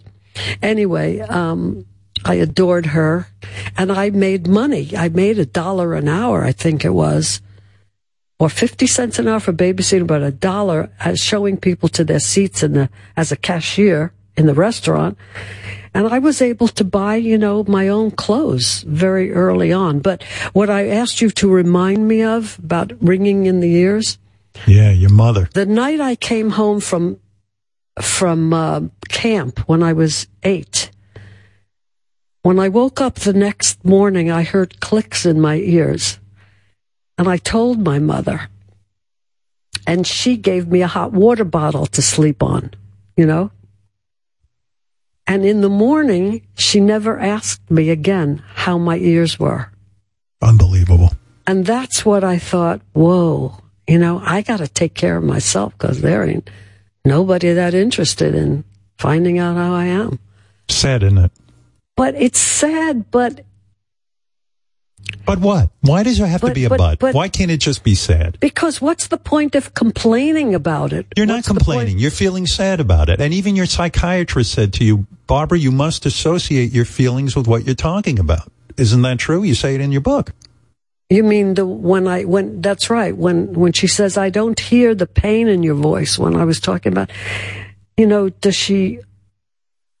She's she saying you're mm. she's saying you're a good storyteller, but you're not associating your, your pain with the painful yeah, yeah, stories exactly. you're telling. She couldn't hear it in my voice. right.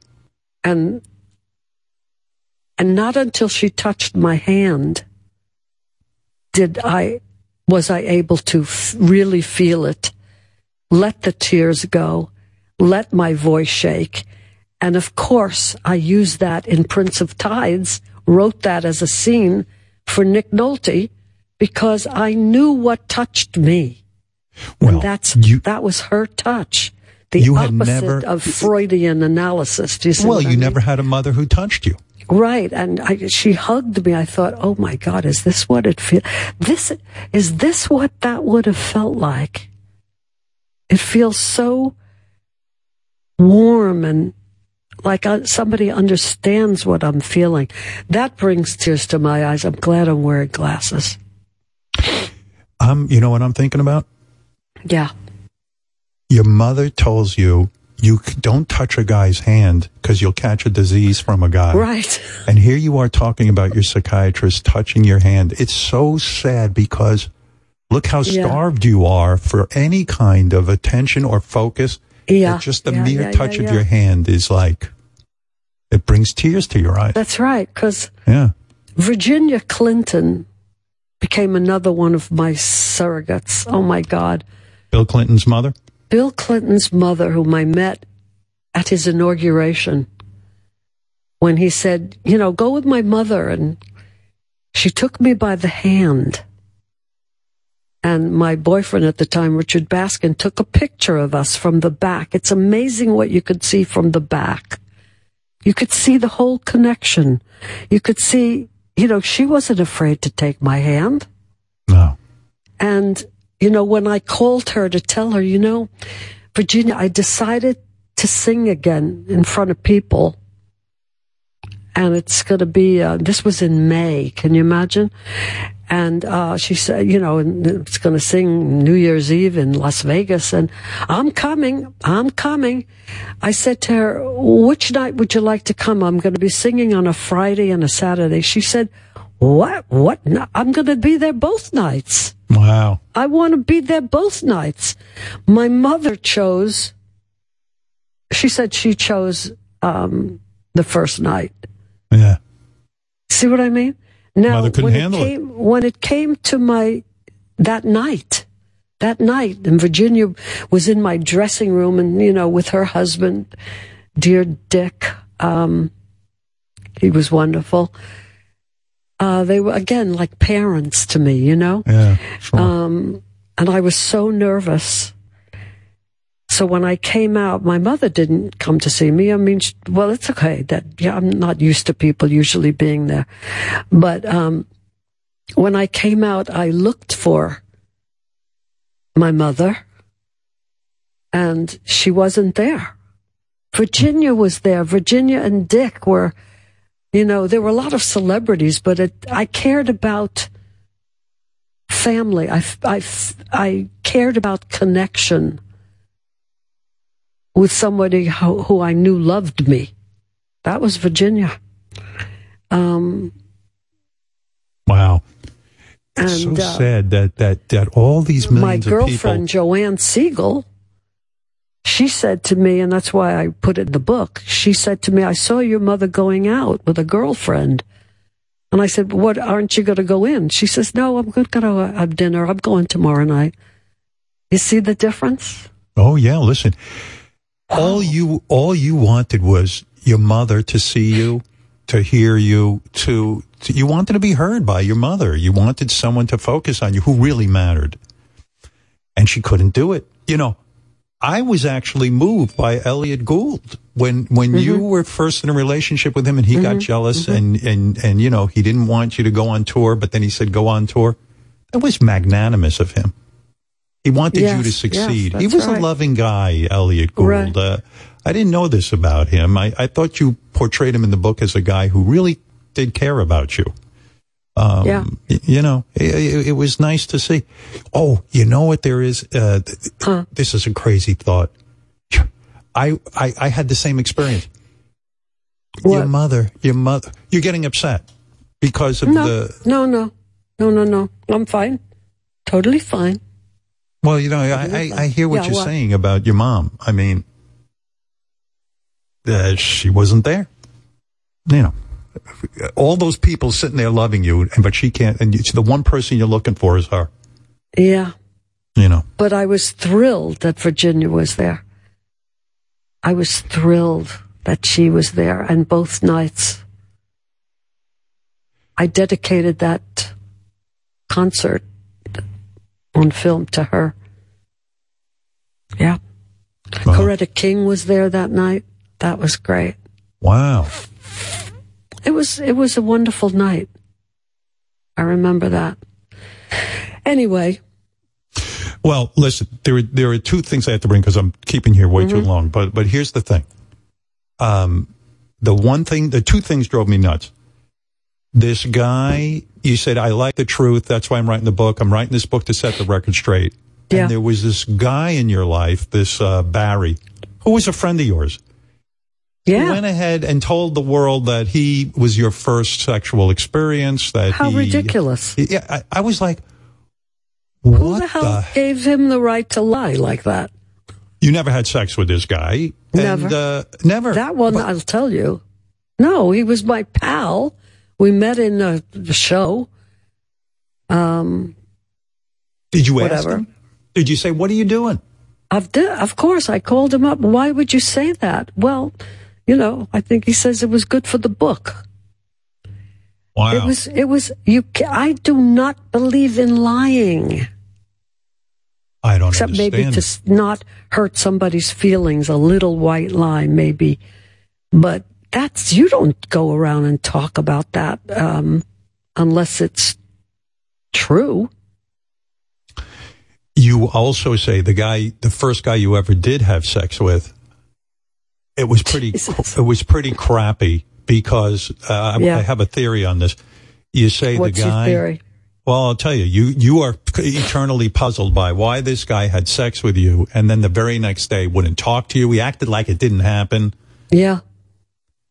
He was immature, and when men are that age, or they're boys, Oh, you don't know what you don't know what to do. Yeah, yeah, yeah. It's and when he did come back to me later, and so did Barry. Um, I had didn't want anything to do with them. Either one of them. You know, lying and being mean. Mm-mm. No. That's why my, you know, when I met my own husband, he liked honesty. He liked my honesty, and he was honest back to me. That's a Were game changer. Were you shocked by him? I mean, did you did you hold off a long time? I know he proposed a couple of times to you Yeah, a few Um, times. because you because you're I was mistrustful of men. afraid of m- marriage, you know? Yeah. But also, But- your whole philosophy in the Mhm, book is that like men either leave you or Die? betray you. Yeah. Well, I mean, this is, you know, you had a real bad Yeah, opinion of yeah. men. I mean, he helped change that, right? Yeah, totally. Totally. Yeah. Yeah. I love, No, I I'm- love that song. I don't want to miss a thing is based on your husband. Can you believe it? That's some he story. said that to me, and I repeated it on TV with Barbara Walters. I mean, what a thing to say. It's the most romantic thing I've ever heard. I know. He says to you, Barbra, I Yeah, don't want to we're go to both in a spoon. We're spooning. We're, you know, we've done our bits, whatever. And I'm about to fall asleep, and he says that to me. My What do you say exactly? I don't want to fall asleep because then I'll miss you. Oh my Holy God. mackerel. Okay. Yes, I'll marry you.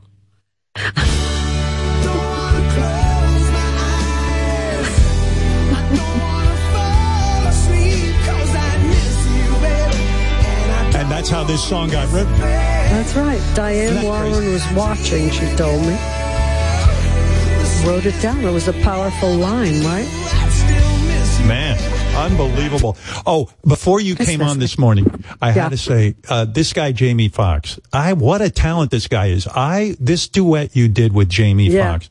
I mean, this is a Climb guy. every mountain. Yeah. Well, he kind of reminds me of you. This guy can do almost everything. You know, he can do hit movies. He can do yeah, impressions. He's so he can- talented. yeah. but I'm shocked by the level of singing. He- I- Were you shocked by how well he sang with you?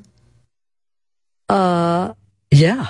No, but everybody, I, I, yeah, oh yeah, yeah. Listen to that, gorgeous voice and a beautiful person. Just Follow every byway. But he played Ray Charles. Remember? Yeah, that's true. You know. Oh, yeah. Two of you together are great. Yeah, that was. And the big ending where the two of us are up Very there. nice. Oh yeah, he's a doll. follow it. Oh, there's so much in this book, Barbra. I, I wish you so much luck with it. I, I tell you, it's fantastic. There's so much. I'm not, I'm, I'm on, like touching the surface. I wanted to talk to, uh, to you about You Don't Bring Me Flowers, how this disc jockey decided to, to Isn't bring that you to. great? What a story. There's I such mean, great stories. Wrote the lyrics. Neil Diamond wrote the music. We each did our own singles. And this guy who was going through a divorce, you know, he was experiencing that song, those words. He put it together. Now again, how did it happen to be that we were singing in the same key? That's very unusual. Right. It, again, it was meant to be. So, in other words, this guy going through a Yeah. divorce, here's your Yeah. version, here's Neil Diamond's, puts it together, Mhm. and you guys Right. hear it, and it's starting to become sort of a hit, and you go, let's go in the studio and record together. Right, right, right, right. Exactly. And didn't Neil and didn't Neil Diamond also go to your high school? He was a grade ahead of me. He was older than me, but we were, I think we were both in the choral club. You know, I was in the soprano part, I think, and he was in the, the men's section, you know, but, um, isn't that funny that we went to the same high school? Unbelievable. All the things you taught me. And you see,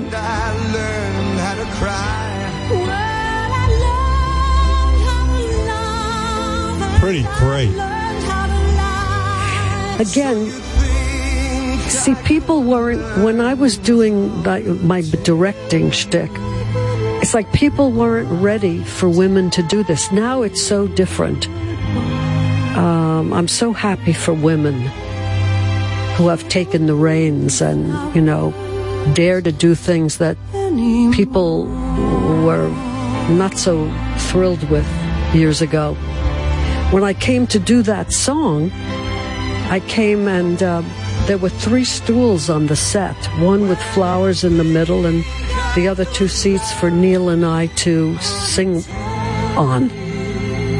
And I said, and this was so 1986 or something like that. I'm not sure. It was a long time ago.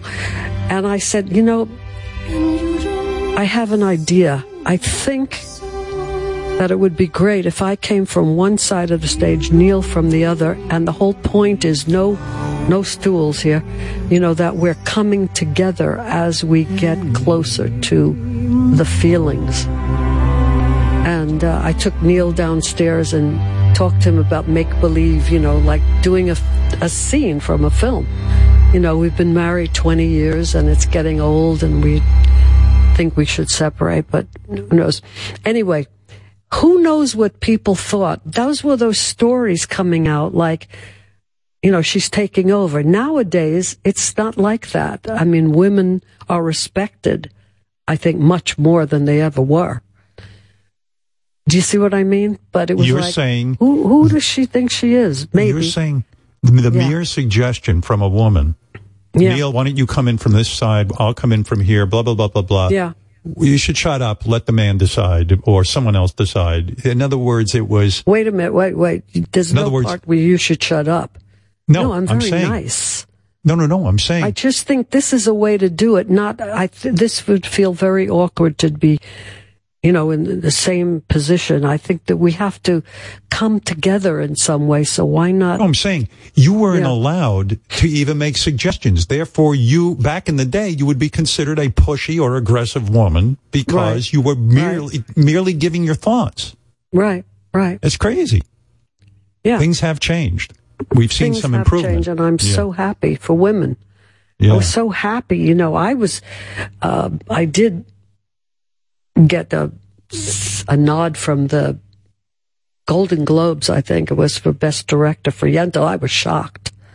Totally shocked. But I figured because they were foreign people, not American, that's why they must have picked me. Do you see what I mean?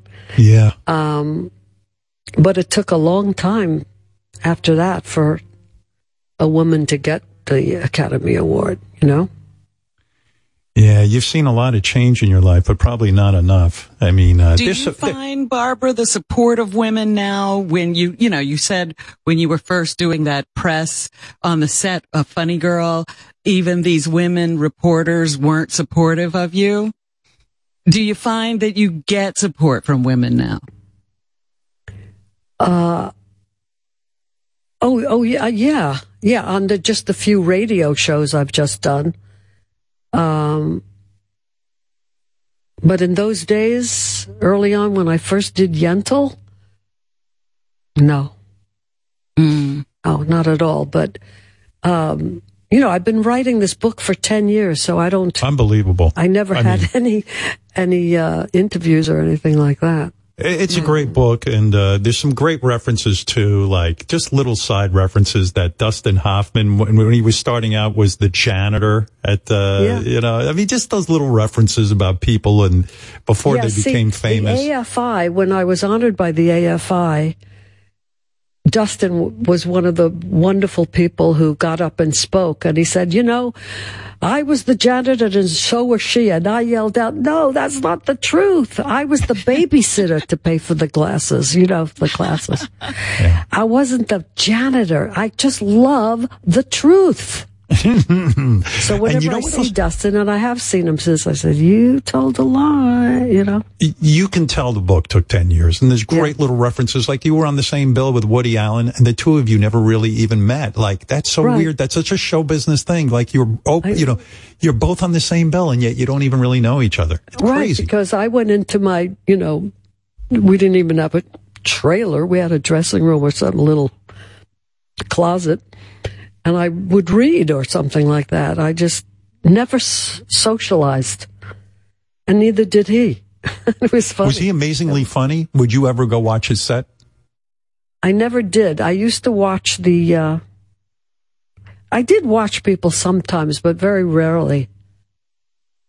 I, you know, yeah you're caught up in your own thing right when I read the first script of the movie Funny Girl, there was a scene in it by a male writer.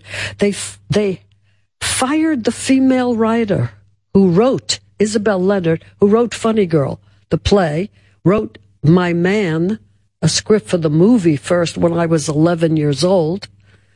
Um, the uh, wait, what was I just talking about? Now I'm thinking about how much time is left and blah blah blah. blah. oh oh yeah well listen Uh, i've kept you a long time i feel i really Is do it more than an hour and a half? Really? we went uh, let's see what 11 did I just 12, say? Can anybody? two and a half hours two and a half No. hours yes This is two and a half hours. yes this was two and a half hours So this you could uh, edit it. Oh, because you're No, you're wonderful nothing- to talk to. thank you So it's easy. It's easy. I'm not looking at a watch, but I'm not wearing a watch. I What too that- what was I just talking about? But my mind started to wander, and I lost track of what I was just about to tell you. Um.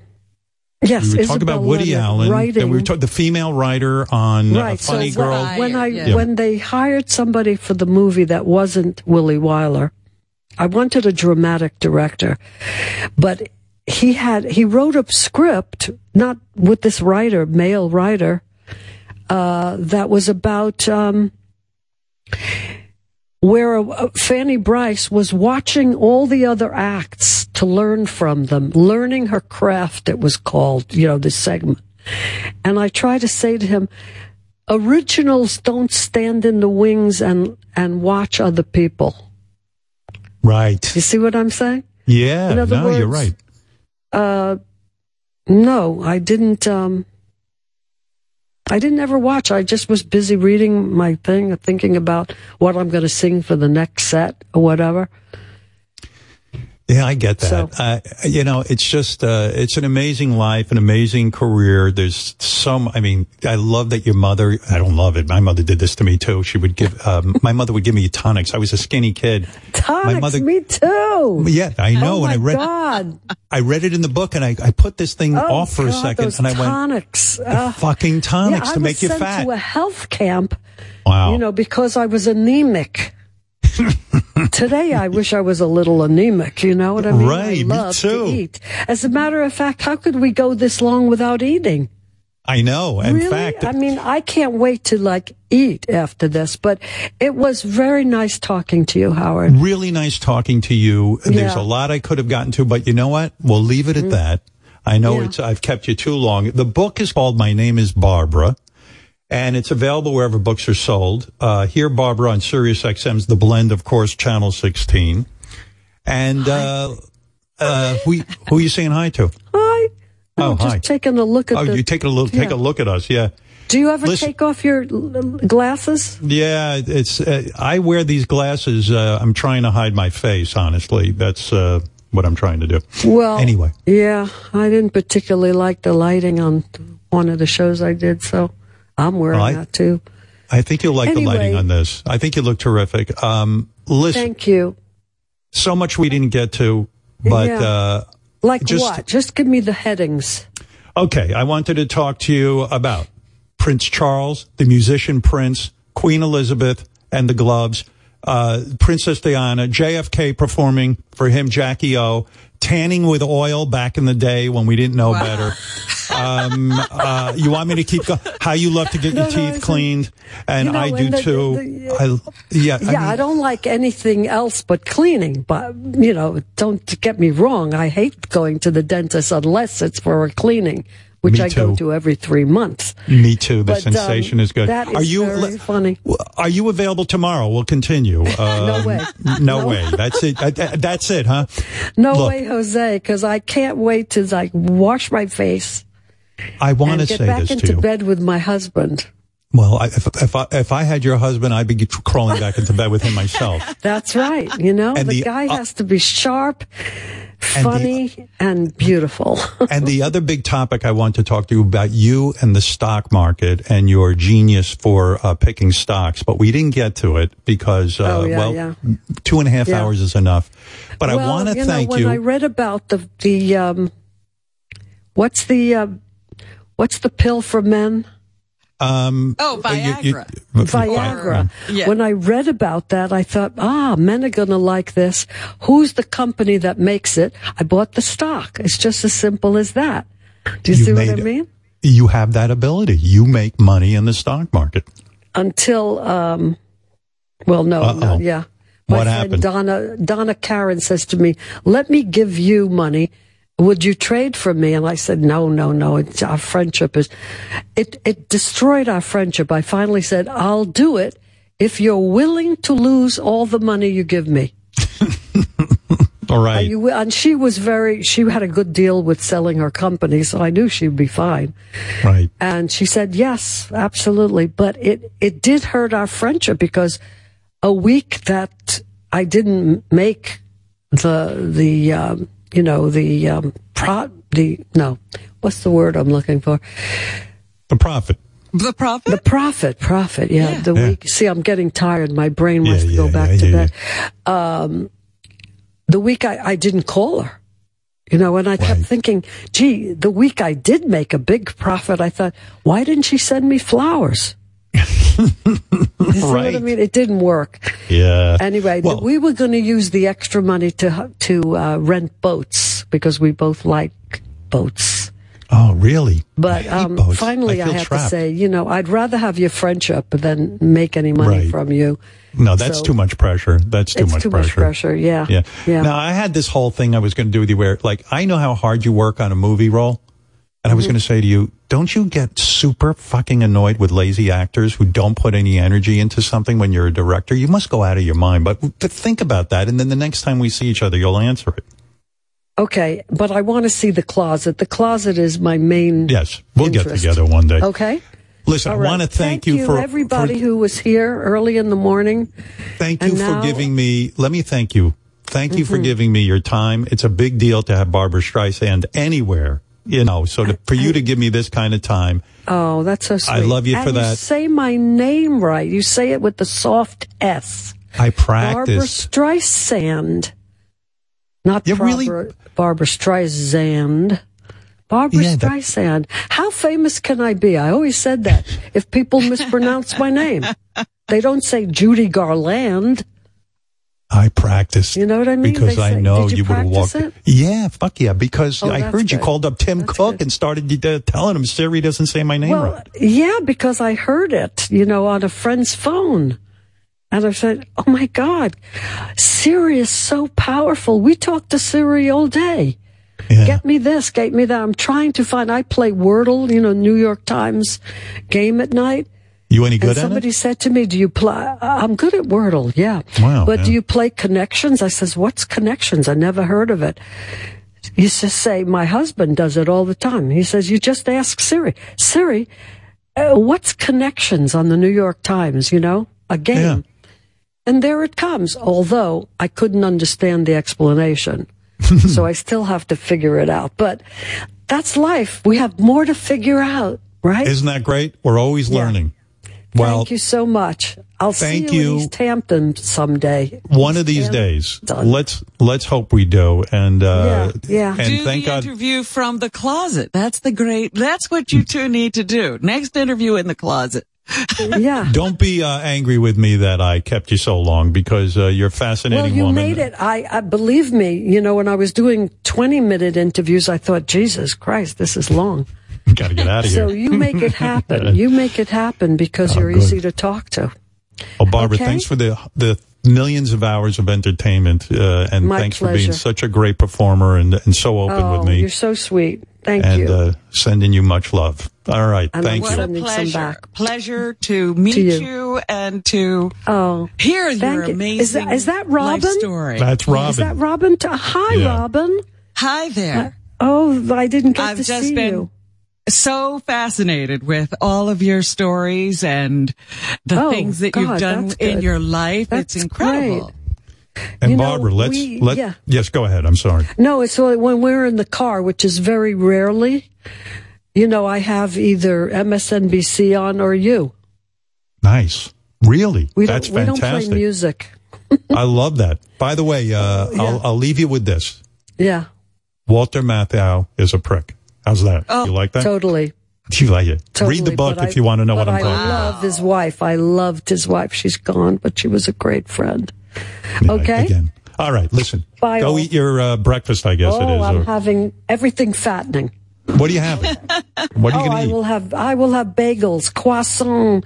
I will Look have everything that I shouldn't have. A friend of mine baked some kind of cookie, and then I'm, I didn't have. I well, I did have three of them yesterday, but I'm going to have the rest now. All gluten. Careful with that. All right. I bye-bye. know, Uh, I know. In Italy, you never gain weight because they don't use gluten. no gluten. I'm gluten free. when we see each other in the closet, yeah, please have something to eat.